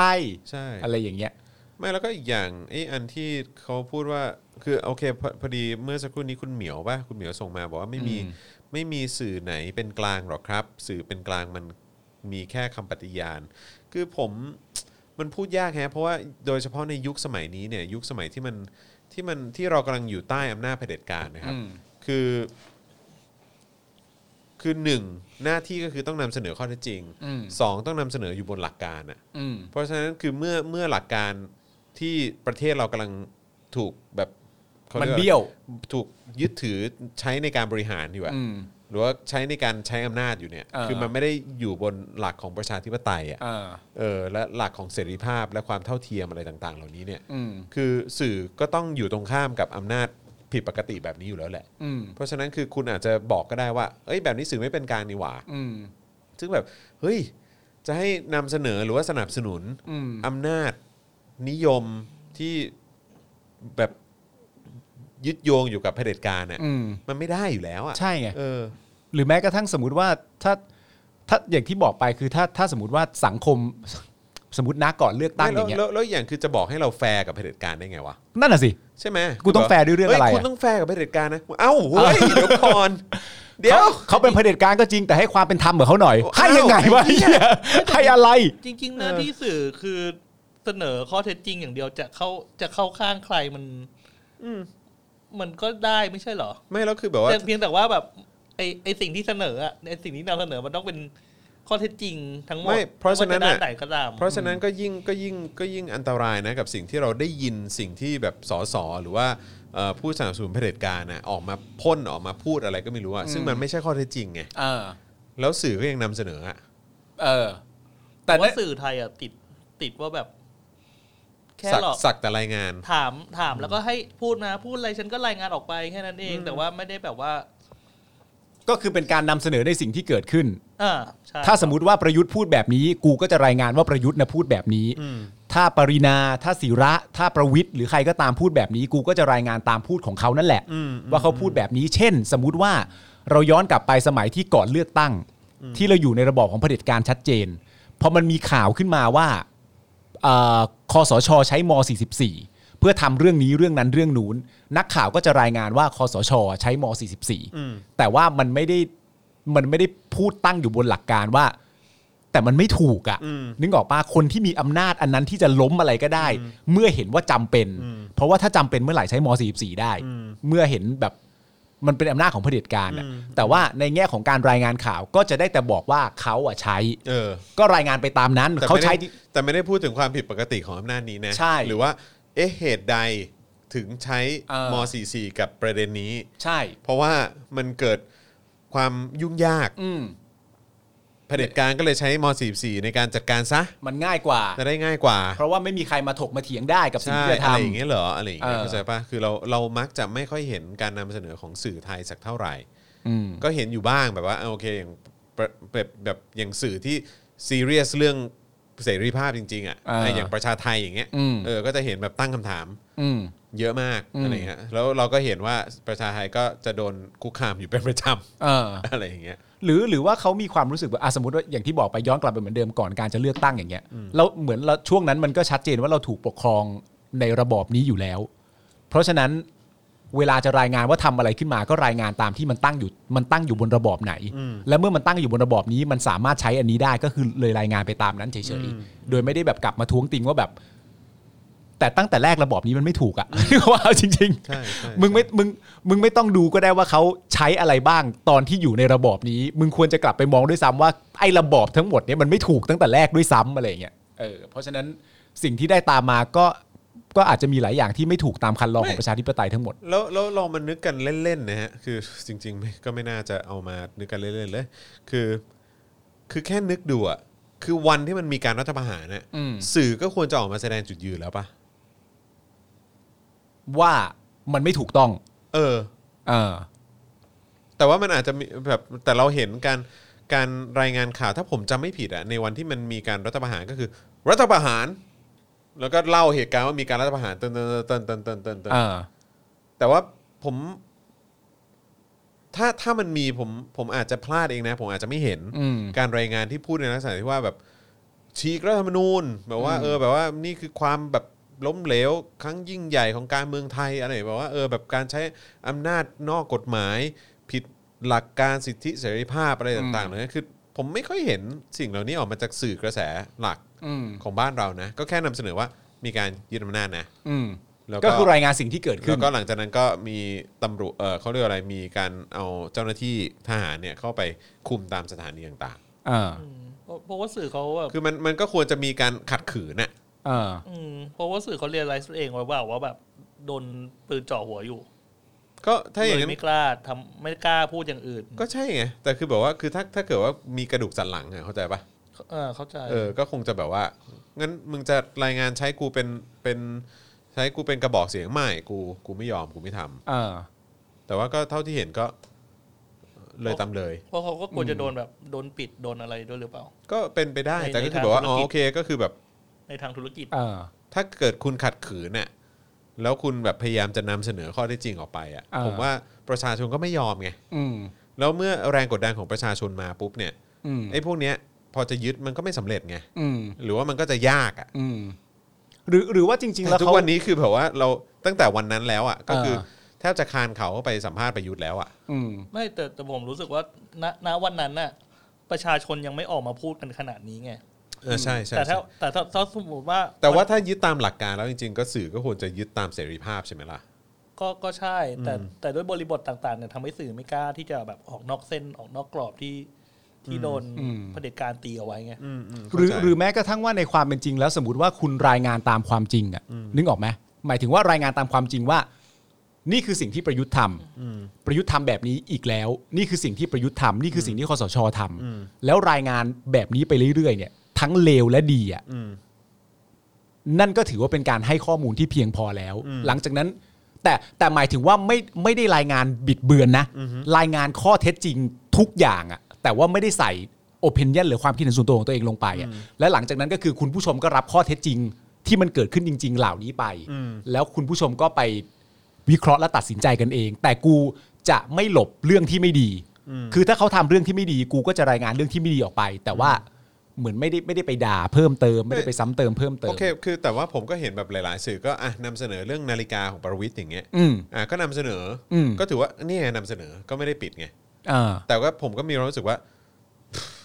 แบบ คือมันต้องทำอะไรได้มากกว่านั้นน่ะ อืม คือไม่ได้มีคำถามที่แบบ เอ๊ะเอ๊ะอะไร ใช่ ทั้งหลายทั้งแหล่ แล้วก็ ใช่ไหม แบบว่าคำถามที่แบบว่า เออ แบบเวลาเวลาประยุทธ์พูสัมภาษณ์บนโพเดียมอย่างเงี้ย อืม ก็คือแบบก็ค่อนข้างหงอพอสมควรน่ะ เออ คือประยุทธ์พูดอะไรมาพ่นอะไรมา อืม ก็เออออตามนั้น เออ แล้วเอะอันที่ทำให้ผมคลื่นไส้มากที่สุดเนี่ยก็คือการที่เห็นนักข่าวทำเนียบแหละกรีดการ์ดแล้วก็ไปขอเซลฟี่แล้วก็ถ่ายรูปกับประยุทธ์อะ อ๋อ ซึ่งแม่งคือความทุเรศและอับปรีมากอะจริง เออเออเออเออเหมือนเหมือนเป็นการแสดงออกซึ่งความชื่นชมอย่างชัดเจน ๆชื่นชมกับคนที่ริดรอนสิทธิเสรีภาพของคุณน่ะ เออ นี่จริง ๆ ถ้าเกิดมีวันใดวันหนึ่งก็ตามเนี่ย เกิดแบบอยู่ดีเราอยู่ในโลกที่แบบบังเอิญจริง ๆ ว่าอยู่ดีวันหนึ่งประยุทธ์ก็บอกว่า ฉันจะดีเบต อืม หรือประวิทย์บอกว่าฉันจะดีเบตเนี่ย อืม แม่งต้องเกิดการประมูลเลยนะ อืม ว่าใครจะเป็นผู้ที่ได้สิทธิ์นั้นไปอ่ะนึกออกปะ ไม่หรือไม่ก็มึงก็ทำดีเบตออกนี่เลยดิไอ้โทรทัศน์รวมการเฉพาะกิจอะ ใช่ไง เออ แต่แต่หมายถึงว่าผู้ที่จะได้เป็นคนไปไปดีเบตกับประยุทธ์หรือประวิทย์อ่ะ แม่งต้องประมูลกันเลยนะ อ่า ว่าใครจะได้รับสิทธิ์นั้น อ่ะ แม่งต้องมีคนแบบจากหลากหลายพื้นที่ทั้งสื่อในสื่อนอกสื่อต่างประเทศอ่าตัวธนาธรคุณช่ออะไรก็ไม่รู้อ่ะ คุณสุดารัตน์อ่ะแม้กระทั่งคุณอภิสิทธิ์คุณอะไรต่างๆนานาก็ตามอ่ะคือทุกคนแม่งต้องประมูลกันแบบว่า เป็นกูได้ไหมไอ้เหี้ยเป็นกูได้ไหมเนี่ย ออแม่งคงมันน่ะ เออ แต่ว่าแต่ว่าจริง ๆ ผมว่าแค่ คือไม่ต้องถึงขั้นดีเบตก็ได้นะคือแค่มานั่งให้สัมภาษณ์อะ เออ สักที่ใดที่หนึ่ง ใช่ อุ้ยถ้าเป็นอย่างนั้นจริง ๆ สื่อก็ต้องประมูล เออ สื่อก็ต้องประมูลเหมือนกันว่า เออ เอาแล้วสื่อไหนจะได้ไปอ่ะ ใช่ นึกออกไหมก็ต้อง ใช่ แบบเรียกร้องกันอะไรเงี้ยสรุปไปจบเนชั่น เฮ้ยแต่ อ้าว เนชั่นเขาเปลี่ยนไปแล้วนี่ เปลี่ยนไปแล้ว อืมสรุปเขาไปนิวสิบแปด ครับผม อ่าถ้าเกิดใครอยากให้จอห์นวินยูได้ไปดีเบตกับลุงตู่นะครับ ครับ บริจาคเข้ามา ด้วย เฮ้ย ไม่ต้องให้ผมดีเบตก็ได้ให้ผมแค่ถามคุณถามเขาก็พอ เพราะ เอ ผมอจริองๆยากฟังคำตอบเขา จริงๆอย่าเรียกว่าดิแต่อย่างที่บอกไปแล้วคุณ สัมภาษณ์แล้วกัน คุณก็จะ ใช้คำว่า ปลื้มปริ่ม สัมภาษณ์ เพราะว่าในความเป็นจริงคุณก็เคยเชื้อเชิญเขาไว้แล้ว เชิญ อะ เขาตั้งแต่เป็นผอผอทบแล้วไง เออ เออครับผมนะฮะอ่ะก็สนับสนุนเข้ามาด้วยนะครับแหมวันนี้ 17%เองอ่ะเออนะครับสนับสนุนกันมาได้นะครับทางบัญชีกสิกรไทยนะครับ0698 975 539นะครับหรือว่าสแกน QR code ก็ได้ด้วยเหมือนกันนะครับผมนะฮะเอาคุณเหมียวบอกว่าอะไรนะ คุณเหมียวบอกว่าเอาวเงียบอันไหนอะคุณเหมียวคุณเหมียวส่งมาว่าอะไรข้างบน ขอดูขอดูว่าคุณเหมียวส่งอะไรเข้ามา ไม่เห็นมีเลย นั่นน่ะสิ คุณเหมียวส่งว่าอะไรอ่ะเห็นบอกเห็นบอกเงียบ เหมือน คือล่าสุด เหมือนพี่ที่มาวิเคราะห์เลือกตั้งอเมริกาพูดเวลาเราเลือกฝั่งไหนจะเห็นสื่ออีกฝั่งเอียงเสมอ แล้วคิดว่าสื่อที่เราดูอยู่มันคือจริง อ๋อครับผมอ๋อหมายถึงพี่โอ๊ตปะ น่าจะพี่โอ๊ตอะ อ่าครับ อ๋อ ผม หมายถึงว่าอ่าโอเค ถ้าเราถ้าเราเหมือนเราเราเราเชียร์ฝั่งไหนไปแล้ว เช่น เออ เช่นเราเชียร์ฝั่งประชาธิปไตยไปแล้ว อ่า เนชั่นต้องเอียงเสมอ อ่าอ่า เออ เออครับผม ช่องอื่นไม่กล้ารายงานอ๋อตู่แม่งดีเบตกับตัวเองทุกวันศุกร์นะ สมัยคอสช แต่ว่าแต่ว่าในความเป็นจริงสิ่งที่ควรจะยอมรับก็น่าจะมีนะฮะสมมุติว่าเราชื่นชอบเผด็จการไปแล้วเนี่ยเพราะฉะนั้นสื่ออื่นที่ไม่ใช่เนชั่นเอียงเสมอเนี่ยคุณก็ยอมรับมาสิครับ อ่ะ ใช่ใช่ ก็แค่นั้นเองอะ ใช่ใช่เออคือผมเห็นค่อนข้างชัดนะ อย่างวันนั้นที่พี่โอเขาก็รู้สึกว่า โอ้คนเขาจะคิดไม่ได้ว่าพี่เอียงมากอะไรเงี้ยซึ่งซึ่งผมเข้าใจว่าสิ่งที่พี่โอ๊ตแบบว่าค่อนข้างคอนเซิร์นมากคือ พอดีเขา represent สังคมที่มันเป็นประชาธิปไตยไง อ๋ออ๋อไม่ใช่ฮะเขาบอกว่าเมื่อกี้มันค้างเขาก็เลยเห็นเรามองหน้าเงียบกันเขาก็เลยโพสต์มาว่าอ้าวเงียบ อ๋อ คน โทษ บอก ที เมื่อ โทษที เมื่อกี้ค้างนะฮะ อ๋อครับผม แต่ไม่เป็นไรครับที่ อ๋อ ที่ มีมีค้างด้วยเหรอเมื่อกี้ค้างเหรอ นิดเดียวนะ อ๋อ ฝั่ง นิดนึง นี้ เดียว ใช่ไหมโอเค มันก็เลยเป็นภาพค้างแต่ไม่เป็นไรครับเมื่อกี้ก็คือเหมือนเหมือนอธิบายจากที่คุณเหมียวพิวมาอีกทีหนึ่งว่า ลักษณะคุณจะเป็นอย่างนั้นแหละ อ๋อ ถ้าคุณเลือกข้างไปแล้วว่าเอ้ยชื่นชอบประยุทธ์จังเลย ชื่นชอบเผด็จการชื่นชอบการรัฐประหาร เห็นด้วยกับคอสช เห็นด้วยที่ประเทศไม่สามารถเป็นประชาธิปไตยได้ ถ้าคุณเห็นด้วยลักษณะนั้นเนี่ยสื่อมันก็ต้องเอียงอยู่แล้วล่ะครับ ใช่ มันก็มันก็มันก็เป็นอย่าง ค นั้ รับ นจริ ผ งๆ ม อะ แต่ว่าแต่ว่าอย่างอย่างที่บอกแหละว่าผมว่าในอย่างในในกรณีพี่พี่โอ๊ตอะผมคิดว่าพี่โอ๊ตเขาจะเขาจะกังวลเป็นพิเศษ เพราะว่าเขา represent อยู่ในสังคมที่มันค่อนข้างมันเป็นประชาธิปไตยเลยแหละ อืม เออนะฮะแต่ว่าผมคิดว่าของบ้านเราอะแม่งอีกกรณีหนึ่งเลยอะ คือความต่างหรือความถ่างของมันคืออะไร คือ สำหรับ คื คุณ คือผมแค่มีความรู้สึกว่า คือมันก็คือสื่อที่เป็นที่เป็นสื่อที่อยู่บนพื้นฐานเสรีภาพ อืม เน้นเรื่องของสิทธิเสรีภาพแล้วก็ประชาธิปไตยจริงๆ กับสื่อที่ไม่ได้ไม่ได้สนับสนุนสิ่งเหล่านี้เลยอะ อืมอืม คือสนับสนุนเผด็จการอ่ะ เออ เออ เพราะฉะนั้นคือผมรู้สึกว่า คือจะบอกว่าสื่อนี้แบบ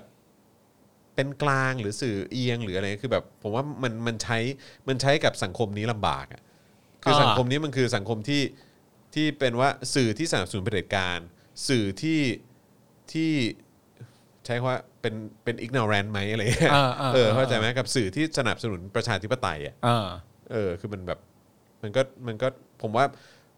สังคม เออ เรา เออ แม่งเป็นเป็นประมาณนี้เปล่าวะ มันก็เลยมันก็เลยไม่รู้ว่าจะไปยัดไอ้ความว่ากลางไว้ที่ตรงไหนดี ใช่ เพราะว่าตอนนี้เราอยู่ในสังคมเผด็จการไง เออ สังคมอำนาจนิยมอำนาจอยู่ใต้เผด็จการอะ เออ เอออำนาจที่ประชาชนอยู่ใต้เผด็จการอะเออ หมายถึงว่าถ้าเกิดว่าสมมุติว่าคุณเป็นสื่อที่ยึดมั่นในฝั่งของประชาธิปไตย แล้วคุณไม่ชอบเผด็จการนึกออกไหมซึ่งมันมันไม่ชอบเผด็จการได้ ใช่ซึ่ง ไม่ใช่ ซึ่ เรื่อง ง แบ แบบ บ เนี้ นี้ ยจะบอกว่าเป็นสื่อเป็นกลางปะ นั่นน่ะดิ ใช่ไง เออหรือหรือถ้าสมมติว่าคุณเป็นสื่อสื่อหนึ่งแล้วคุณยึดมั่นอยู่ในหลักการของประชาธิปไตยอย่างเงี้ยแล้วคุณไม่ชอบเผด็จการน่ะแล้วคุณมาบอกให้สื่อเนี้ยรายงานให้เป็นกลางอ่ะแปลว่าเขาต้องทำอะไร อืม เขาต้องทำอะไรกับเนื้อหาข่าวของตัวเอง มันถึงจะเป็นกลาง อืม มันมันก็ยากเหมือนกันนะ ใช่ใช่ใช่ นึกออกไหม เพราะผมผมว่าเออเรื่องเรื่องนี้อาจจะต้องคิดให้ลึกลงไปอีกนิดนึงเนาะ อืม คือแค่บอกว่าเป็นกลางอย่างเดียวมันอาจจะแบบอืมแต่ว่าคือให้ทำไงเราอยู่ในสังคมที่แม่งเป็นเผด็จการไง ใช่ แล้วแล้วเป็นเผด็จการมาเจ็ดปีแล้วด้วยไง เออ เออ หรือว่า แม้ว่าจะแบบว่าย้อม เออ ย้อมแมวว่าแบบว่าเลือกตั้งแล้วอะไรก็ตาม มันไม่ใช่ประชาธิปไตย เออ ก็ต้องก็อาจจะต้องอย่างที่บอกไป ก็ต้องกลับไปพูดเรื่องนี้กันใหม่นะฮะ แต่อย่างที่บอกไปก็คือความหวังของเราก็ไม่ได้จางหายไปอะ ครับผม ผมพูดกับคุณผู้ชมตอนที่คุณเดินออกไปว่า คือมันเหมือนว่า เราอะโดนปิดประตูแทบจะทุกทางเลยนะ เพราะว่าทุกคนที่เรืองอำนาจและมีสิทธิ์ตัดสินใจเกี่ยวกับบ้านเมืองอยู่ณตอนนี้เนี่ยมันถูกจิ้มในช่วงเวลาของคอสช แทบจะทั้งหมดเลยอะไม่ว่าจะเป็นอะไรนะกกตใช่ไหมสารรัฐธรรมนูญ มันอยู่ในมือเขาหมดเลยอะ่ะคือคือแบบในการต่อสู้ของเราเนี่ย หัวแม่งก็ยากแล้ว ใช่ อะ่ะ แต่เราเราก็บังเอิญนิสัยยังไงก็ไม่รู้นะ ในฝ่ายของการเรียกร้องประชาธิปไตยอะก็คือเห็นอยู่อย่างนี้แท้ๆแล้วแต่แบบเอาดิเฮียกูไหว อ่ะ มาดิกูไหวอ่ะกูว่ากูสู้ได้อ่ะ เออ มาดิหรือแม้กระทั่งในความเป็นจริงย้อนกลับไป ถ้าเราจะพูดเรื่องแบบไอ้หนึ่งในประเด็นที่จะทำการร่างรัฐธรรมนูญใหม่เนี่ยก็คือประเด็นเรื่องเกี่ยวกับสวนั่นแหละ ที่ชัดเจนมาก ใช่ แต่ถ้ามึงย้อนกลับไปคิดอ่ะเราพูดประเด็นเรื่องสวกันอ่ะ ตั้งแต่ก่อนเลือกตั้งอีกนะเว้ย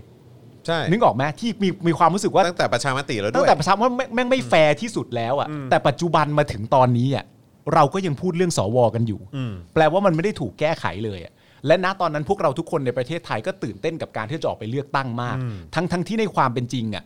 การเลือกตั้งของเราเนี่ยมันมีกับดักของคอสชอะดักอยู่เต็มทางไปหมดเลย ใช่ใช่ ซึ่งในความเป็นจริงเราก็รู้ทั้งรู้นะ ไม่ใช่ไม่รู้นะ คือทุกคนก็รู้อยู่แล้วว่า 250 เสียงโหวตนายกอันนั้นน่ะมันไม่มีทางจะบิดพริ้วไปไหนอยู่แล้ว ครับ ซึ่งก็ถูกพิสูจน์ว่าจริงด้วยอะไรเงี้ยแต่พวกเรานี่แม่งก็หน้าด้านหน้าทนจริงๆเห็นหนึ่างนี้อยู่แท้ๆก็ยังมีความรู้สึกแบบว่าไม่เป็นไรกูไหว อืม ทุกครั้งที่มีความหวังกูจะหวังเสมออทุกครั้งที่เปิดโอกาสให้กูหวังได้กูจะหวังเสมออซึ่งผมอยากจะบอกว่า ไอ้ความหวังของเราเนี่ย สิ่งที่มันก่อให้เกิดคืออะไรรู้ป่ะมันก่อให้เกิดพลังกับตัวเราเอง แล้วพอพลังของเราเป็นพลังของฝั่งประชาธิปไตยเนี่ยไอ้คนที่กระแดะบอกว่าตัวเองเป็นประชาธิปไตยแต่ไม่ใช่เนี่ย มันก็ต้องยิ่งปิด ใช่ ยิ่งโชว์โกง ใช่ ยิ่งโชว์เลว เหมือนถ้าเราไม่ทำอะไรเลย ถ้าเราท้อแท้ผิดหวังและจบแล้ว มึงไม่ทำรายการแล้ว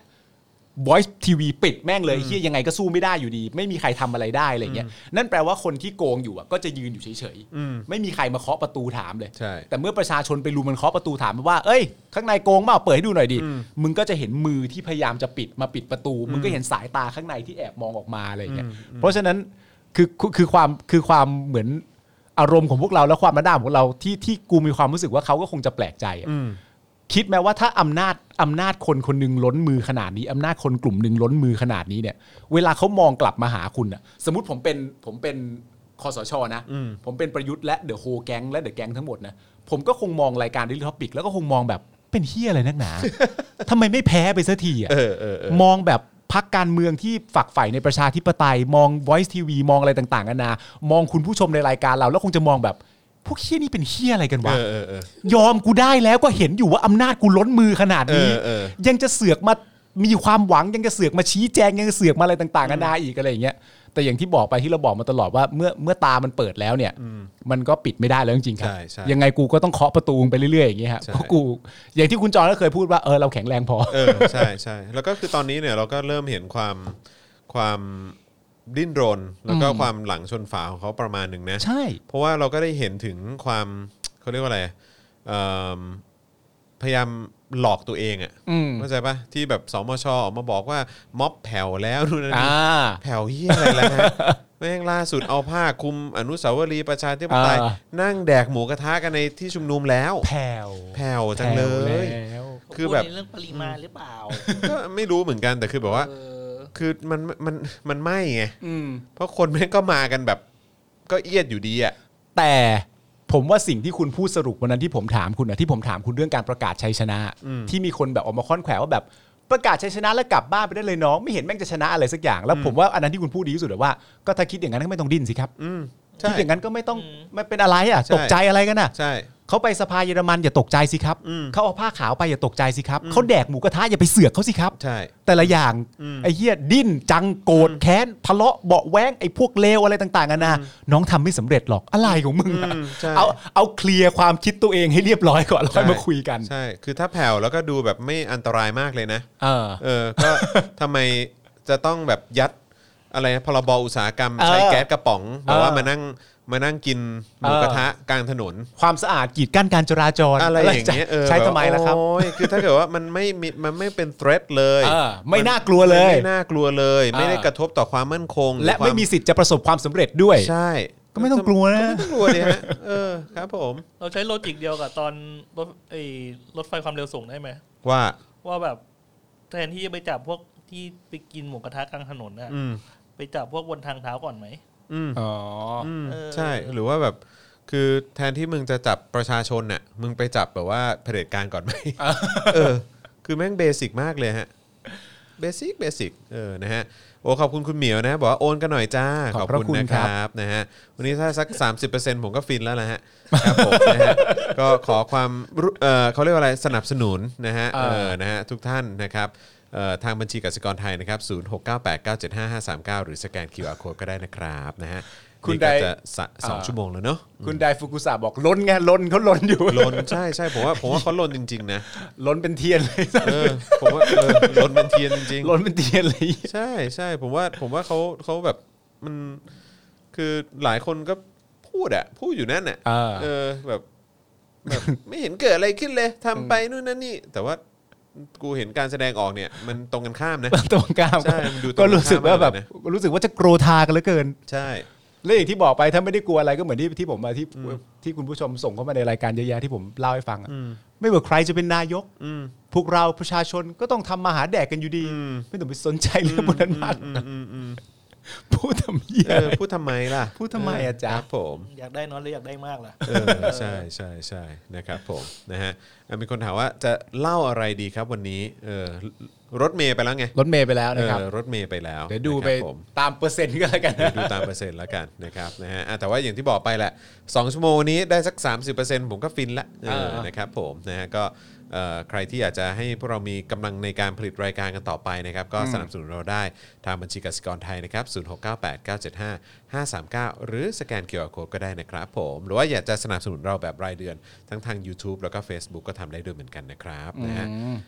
อ๋อนี่มีข่าวคุณบินบรรลือฤทธิ์ด้วยเนี่ย ว่า ถูกหวย อ๋อเหรอคุณบินถูกหวยเหรอฮะ ครับผมนั่นเราจบข่าวแล้วครับมีแค่นั้นนะไม่ได้มีอะไรอยากจะพูดถึงเยอะ ก็ตีนี่ไงอะไรเนี่ยเรียกเรียกรายงานข่าวแบบเป็นกลาง ใช่ ก็คือพูดสิ่งที่เกิดขึ้น แค่นี้แหละ เฉย ครับ ๆคุณ ผม บินบรรลือฤทธิ์ถูกหวยนะครับ ครับผม ครับผมจบแล้วข่าว เฮ้ย นี้ แต่ประเด็นที่พาดหัวผมเห็นเจ้าหนึ่งเขาบอกว่าเพราะเขาเป็นคนดี โอ้ย เขาเลยถูกหวย โอ้ยพระเจ้าพระคุณพระเจ้าพระคุณรุนช่องเอ้ย คือเป็นคนดีก็เลยถูกหวย เราเราเราต้องเอ๊ะอย่างนี้หรือเปล่า สื่อต้องเอ๊ะอะไรอย่างนี้หรือเปล่า โอเค เออ นะฮะ มีคนถามว่าไอรอเนี่ยฉบับไอรอเนี่ยมีโอกาสผ่านไหมลุ้นหนักมากนะครับ ก็ต้องดูอะครับ อืม ต้องดู คือถ้าจะผ่านจริงๆเนี่ยอย่างที่คุณเป๋าพูดไว้ว่ามันอย่างที่บอกไปนะครับ มันมี 3 วาระด้วยกันนะครับ ใช่ แม้กระทั่งว่าจะผ่านวาระไปเสร็จเรียบร้อยแล้วเนี่ยวาระทีหนึ่งเนี่ยอาจจะเป็นการผ่านหล่อๆเฉยๆก็ได้ ใช่ ผ่านแบบเออเขาเรียกว่าเขาเรียกว่าผ่าน ผ่านแบบคลายความกดดันอะ เขาเรียกว่าผ่านแบบถอยคนละก้าวได้ไหมหรือไม่ถึงขนาดนั้น ผมว่าไม่น่า ห ว่ะ รือมันเป็นเพียงแค่แบบผ่านเพื่อคลายบางอย่างไปก่อน แล้วก็เดี๋ยวก็ไปเล่นแร่แปรธาตุกันข้างในอีกทีหนึ่งแล้วเดี๋ยววาระสองวาระสามว่ากันอะไรเงี้ยก็คืออย่างที่คุณเป๋าพูดนะครับ ก็คือว่าถ้าวาระแรกผ่านเสร็จเรียบร้อยแล้วเนี่ยมันก็ไม่ใช่เรื่องที่เราสามารถจะนิ่งนอนใจได้ ก็ต้องติดตามกันในระยะที่สองและที่สามต่ออีกทีหนึ่งนะครับ ใช่ครับ คุณว่า อ่ะ วาลาแพทย์ผ่านไหม โอ้โหเฮียอาจารย์แบงค์ พูดยากมากเลย ด่ผ ว่ะ เหี้ยอะไรเนี่ย ไม่ใช่ไม่ใช่ไม่ใช่ไม่ใช่โทษคือ พูดยากนะ พูดยาก พูดยาก ยาก จ จ ริง ริงๆว่ะ เหมือนเราเหมือนมันเห็นชัด เหมือนเราถูกหลอกบ่อยอะอ่าอ่าแต่ละคนอาจจะถูกหลอกไม่เท่ากัน ผมอาจจะถูกหลอกบ่อยกว่า เพราะว่าผมชอบลาเวนเดอร์ไง ก็เลยก็เลยอาจจะถูกหลอกบ่อยหน่อย แล้วผมก็มีภูมิต้านทานทางด้านความผิดหวังได้ดีอะไรเงี้ยแต่ว่าเฮียคือท่าทีการแสดงออกของพวกเขาเหล่านั้น เนี่ย ไม่ว่าจะเป็นเอ่อคุณศิระ ไม่ว่าจะเป็นคุณไพบูลย์อะไรอย่างเงี้ย มันก็ มันก็ค่อนข้างกับชัดเจนพอสมควรว่ามันจะออกรูปไหนอะ อืม นะฮะ อ่ะเดี๋ยวเอ่ออาจารย์แบงค์ช่วยขึ้นช่วยขึ้นเอ่ออันนี้หน่อยได้ไหมฮะเอ่อผมส่งเข้าไปในกลุ่มละอันนี้เป็นเป็นโพสต์ล่าสุดของทาง Free Youth นะฮะบอกว่าเตรียมพบกับการดำเนินเอ่อดำเนินทางดำเนินทางน้ำเหรอ การดำเนินทางน้ำของราษฎรครั้งยิ่งใหญ่ 17 พฤศจิกายนนี้นะฮะก็คือพรุ่งนี้เนอะ ครับ 15 นาฬิกา อืม ขบวนพยุหายาตราประชาราษฎร์ อืม ทัพเรือเป็ดจะเต็มเจ้าพระยา ใครมีทัพอื่น ๆนำมาเสริมกำลังได้เลยนะฮะ น่ารักเออนะฮะ เลือเป็ดเลือเป็ด อันนี้จริง ๆ เลยเหรอ อาจจะเป็นอันนี้ก็ได้นะ โอ้โห ไม่รู้ว่าเขาจะเอามาได้จริงหรือเปล่า กองกำลัง จริงเหรอวะ ถ้าจริงนี่ฮาเลยเนี่ เป็น ย กระบวนการลย จริงเหรอวะเนี่ย ชอบนะชอบ มันลงมันลงแม่น้ำเจ้าพระยาได้เหรอวะเพราะน้ำมันก็เชี่ยวนะ อ๋อไม่คือคุณ แม่น้ำเจ้าพระยา คุณ เชี่ยว กำลังพูดเรื่องกฎหมายหรือพูดเรื่องความปลอดภัย อ๋อกฎหมายอ่ะ คือคือคือผมพูดถึงความปลอดภัย อ๋อ ผมผมเป็นห่วงคนที่จะไปถีบเรือน้ำไอ้ย เออ เรือเป็ดเนี่ยเออ ผมว่าเออ อยู่แบบริมๆมากเลยนะ เออคือคงต้องคงต้องริมๆเนอะ ต้องลงท่าน้ำเจ็ดกายแล้วแบบ ไม่แต่หมายถึ เชิ ง บ ผม เชิบเชิบไปะ ผมอยากรู้อยากรู้เขาเรียกอยากรู้ระบบปฏิบัติการของเรือเหล่านั้นน่ะ ถีบไง เป็นเรือถีบใช่ไหม เรือถีบไง จริง สองแรงคน ๆ เอาเชือกผูกผูกๆไว้หน่อยไหมอะ มันจะได้ไม่แบบว่า โดนแม่น้ำพัดไป ขบวนพระยุหยาตรา มันจะมีสองอย่างคือ ไม่โดนลากไปกับโดนพัดก็ทั้งแผงเลย เออทั้งแผงเลย อุ้ยมันอันตรายหรือเปล่าวะ ไม่รู้เหมื ถ้า อนกั ถ้าน ผูกเชือกอ่ะ แต่เขาแต่เขาอาจจะเขาอาจจะลองดูแล้วละมั้งว่าว่ามันโอเคอ่ะเออ เออ ไม่รู้เหมือนกัน แต่ว่าก็หวาดเสียวนะ แต่ว่า ก็ คือคือคือที่แน่ๆก็คงมีการมีการเดินขบวนกันแบบ มีการเดินขบวนกันแน่ๆอะเอออะไร เอฟบอกมีเป็ดแดงไหมครับ มีแต่เป็ดเหลืองแหม เออ คุณอย่าแซวผมสิครับ เออ ผมไม่เหลือใครในทีม นะครับ ไอ้เหี้ยแล้วรู้ป่ะล่าสุดอะแอนดรูโรบสันอะ เออ แบ็กซ้ายอะ เออ เจ็บ อ้าวเหรอ กูไม่มีอะนะกองหลังอะ จริงปะเนี่ยกองหลังเจ็บหมดเลยเหรอ กูไม่เหลือกองหลังสักคนแล้วนะ ตายแล้วเออ กูไม่รู้จะเล่นยังไงแล้วนะเนี่ย โถ ที่เขามีข่าวว่าเล่นเห็นป่ะเขาบอกว่าสิ่งที่เกิดขึ้นนะตอนนี้คือเอ่อเจอร์เกนคลอปอะ อืม ขายวิญญาณให้ซาตาน ทำไม ในฤดูกาลที่แล้วเพื่อทำให้ลิเวอร์พูลได้แชมป์ อ๋อ ตอนนี้ซาตานมาเทคแบ็กแล้ว อ๋อครับผมมาเอาคืนละมาเอาคืนละเออนะฮะ ทำไมเด็กพวกนี้มัน มันถึงมีความรู้สึกว่า เราควรจะเอาเป็ดเหลือง มาแล่นในแม่น้ำเจ้าพระยาดีกว่า ไม่มีคน ตากามันคืออะไรวะ เหมือนเหมือนมีคนพูดประมาณว่าจะว่ายน้ำด้วยนะ ว่ายทำไม จะ อะ ว่ายน้ำไปรัฐสภา ซึ่งเราแบบจริงปะเนี่ย ว่าจากไหนอ่ะ ก็นั่นนะดิ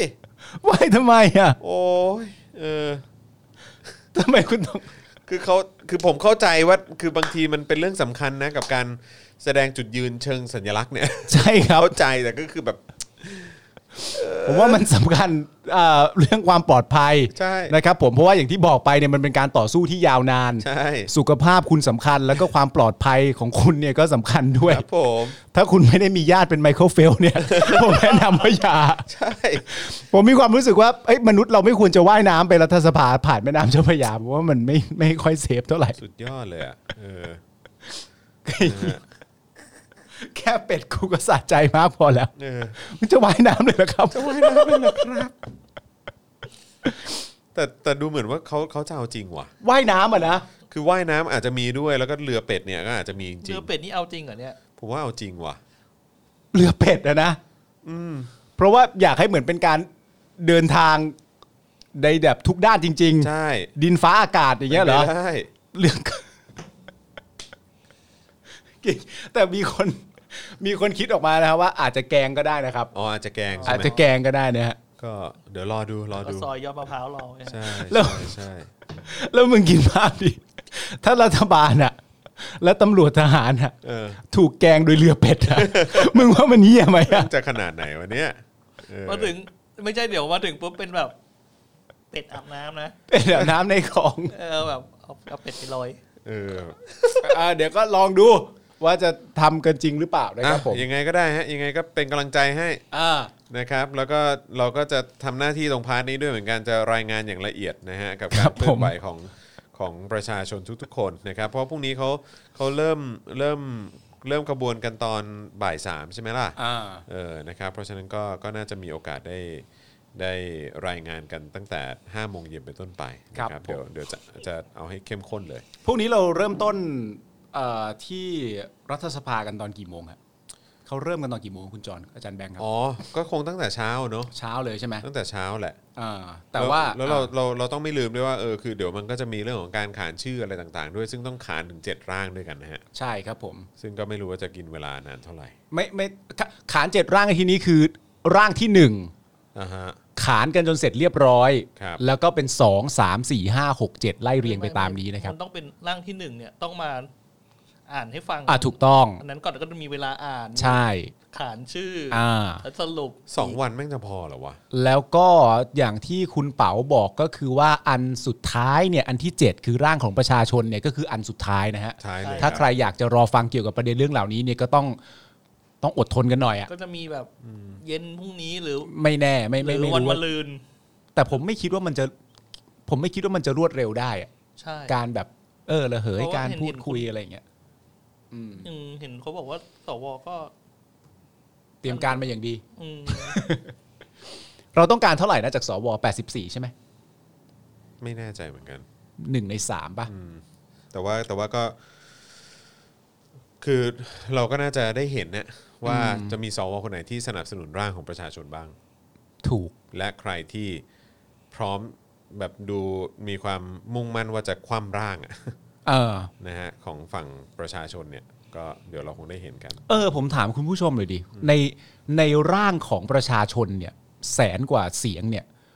คุณดูทิศทางท่าทีของสวกันยังไงอะหมายถึงคุณมีความรู้สึกไหมว่า มันจะไม่ใช่ไม่รับทั้งหมดอะมันจะเป็นไปได้ไหมที่จะมีบางเสียงโผล่มาทางฝั่งนี้แม้กระทั่งมาแบบหล่อๆก็ตามอะ ไม่แต่ก็ดูเหมือนว่ามีมีบางคนก็เหมือนแบบมาพูดหลังไมค์กับคุณเป่าแล้วนะว่าเขาจะว่าเขาจะว่าเขาจะสนับสนุนร่างประชาชนนะ อืม แต่ว่าจะเกิดการเปลี่ยนแปลงหรือเปล่านั้นก็อีกเรื่องหนึ่ง อืม อืมนะฮะก็ต้องสังเกตดูกันอีกที อ่าแต่ก็อย่างที่บอกไปแล้วว่าไอการไอการ อ่ รับ ใช่สว84 อ่าแปดสิบสี่ไอการรับตรงนั้นก็ยังไม่ใช่สุดท้ายอยู่ดีนะฮะ ก็จะมีวาระ ใช่ครับต่อ ๆ ไป แต่ผมว่าเพื่อ รก็ เพื่อ ติดตาม เพื่อจะ รื่คงต่ไปลายความกดดันนะเขาควรจะรับอะนะ คือพูด เพ ว่า ระ ไง นี่คื ดี อเขามามาจ่อหน้าหน้าหน้ารัฐสภาแล้วนะฮะ ก็คือรับก็ยังไม่เสียหายอ่ะนึกออกป่ะรับอะไม่เสียหาย แต่ถ้าไม่รับนี่สิ ใช่ ถ้าไม่รับนี่ คือตอนเนี้ย ลั่นเลยนะ จะเล่นอะไรฮะ มันไอ้นี่มันประเมินไม่ได้เลยอ่ะเพราะว่าเขาก็หน้ามึนๆกันทั้งนั้น เออเนี่ยเขาแสดง เพราะ เขา เขา แสด เค ง ยเคยแบบออกทั้งสองแบบอ่ะแบบ อืม เออแบบปณีประนอมด้วยกับแบบมึนๆไปเลยพระไม่เอาอะไรอย่างเงี้ย อืม คือการสมมติว่าจะไม่รับเนี่ยถ้าตามที่คุณเป๋าพูดก็คือว่า การไม่รับแปลว่าไม่ต้องดูคือไม่รับในหลักการเลย อืม ตีตกไปเลยว่าไม่เอา อืม อย่างนี้ไปเลย อืม แล้วคุณคิดภาพท่าทีของประชาชนดิ ใช่ นึกออกไหม อยู่ ที่ หน้า เขาเฝ้า สภาร ด้ อ วยนะ ที่เขาเฝ้ารอมาถึงทุกวันเนี้ย ก็เสิร์ฟหมูกระทะซะเลย เออ ระวังเป็ดนะฮะ นะฮะระวังย่างกุ้งนะฮะ โอ้ยถ้าพรุ่งนี้แบบเรือเป็ดลงนี่แบบ ผมว่ารายการเราน่าจะมันนะ เชี่ยสนุกแน่ ภาคเป็นเรือหางยาวแน่เลย เออ สนุกแน่ คือแบบแม่งอื้อหือ เชื่อมันจะลงจริงเหรอวะ เออ เรือเป็ด ไม่รู้ว่ะ แต่พี่สายเขาก็ไม่น่าจะโกหกถูกไหมล่ะ ไม่แต่พี่ชายเขาพูดแล้วนี่ว่าเขาจะซื้อหรือเปล่าเนี่ย เออ เห็นเขา ว่ะ โพสต์อยู่เนี่ย รอ เออ วันเนี้ยวันเนี้ยมีมีผู้ชมหลายท่านก็เหมือนกันก็บอกว่าแบบแกงเล่น แกง แก ตำรวจ งเล่ เล่ น น เหรอเออ เออ แต่ก็ฮาแต่ก็ฮาจริง คุณเอ่อพกาพกพกาพลพกพลนะฮะบอกว่าจริง ๆ เพื่อคลายความกดดันน่าจะลาออกไปเลยนะ ๆใช่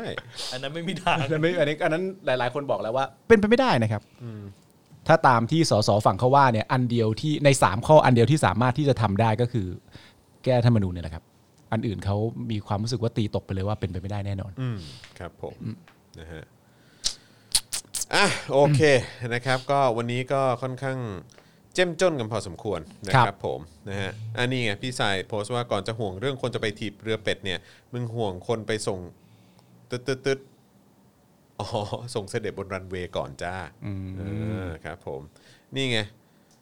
ฝ่ายความมั่นคงชี้เรือเป็ดบุกรัฐสภาอันตรายเจ้าของเรือให้เช่าก็ผิดด้วยเห็น ครับ ไหม ผม ข่าวมาแล้ว โอเค เออ เรือผิดนะฮะ ใช่ หมูกระทะผิดนะครับ ใช่ ผม ใช่ กีดกัน ใช่ การจราจรผิดนะครับ ผมอืม ผิดเก่ง ครับผม ผิดเก่งคค่ะรับผมนะฮะอ่ะโอเคนะครับผมนะฮะวันนี้ก็หมดเวลาแล้วแหละนะครับสองชั่วโมงแล้ว ครับ นะครับก็ขอบคุณทุกท่านมากเลยนะครับที่สนับสนุนพวกเรานะครับเอ่อแล้วก็ติดตามพวกเรามาตั้งแต่ตอน5โมงเย็นโดย ครั ป บ ระมาณเนี่ยนะครับพรุ่งนี้ก็เช่นเคยพรุ่งนี้คุณมาปะ ใช่ครับ พรุ่งนี้คุณมาเช่นเคยนะครับแล้วก็ช่วงเช้ารู้สึกว่าจะเป็นพี่แขก ผมถึงวันพฤหัสอ่ะ อ๋อคุณถึงวันพฤหัส ใช่ นะ ฮะ เออนะครับผมนะฮะอ่ะก็เดี๋ยวพรุ่งนี้เช้าก็มีพี่แขกด้วย ครับ นะครับเอ่อสำหรับ the topics เอ่อ daily topics exclusive ครับ นะครับ เอ่อก็สัปดาห์นี้สลับกับทางอาจารย์วิโรธไปนะครับเพราะ ครับ วีคที่แล้วเป็นอาจารย์วิโรธสัปดาห์นี้ก็เป็นพี่แขก อ่า นะครับผมนะก็ อาจารย์วิโรธเย็ดแหม่ ม นั่นแหละฮะ นั่นแหละฮะ ของจริง ของจริงนะครับผมนะฮะ อ่าโอเค วันนี้ขอบคุณทุกท่านมากเลยนะครับ ที่ติดตามพวกเรามานะครับ แล้วก็เดี๋ยวพรุ่งนี้เจอกันตั้งแต่เช้านะครับ แล้วก็ตอนเย็นก็มาเจอกับเอ่อคุณปาล์มได้ด้วยเหมือนกัน ครับ นะ ผม กับ Daily Topics นะครับ วันนี้พวกเรา 3 คนนะครับ ผมจอห์นป้ายหน้า ครับ นะ ป้ายหน้านี่มันดูแบบ ไป มันดูโป๊ะๆไงไม่รู้อะ ไม่โป๊ะไม่โป๊ะไม่โป๊ะ เออครับผม ไปหน้า ะครับนะฮะเอ่อคุณปาล์มคนคุกนะครับ แล้วก็อาจารย์แบงค์พลาสมานีออนนะครับผมพวกเรา 3 คนลาไปก่อนนะครับ สวัสดีครับบ๊ายบาย สวัสดีครับ Daily t o p i c กกับจอห์นวินยู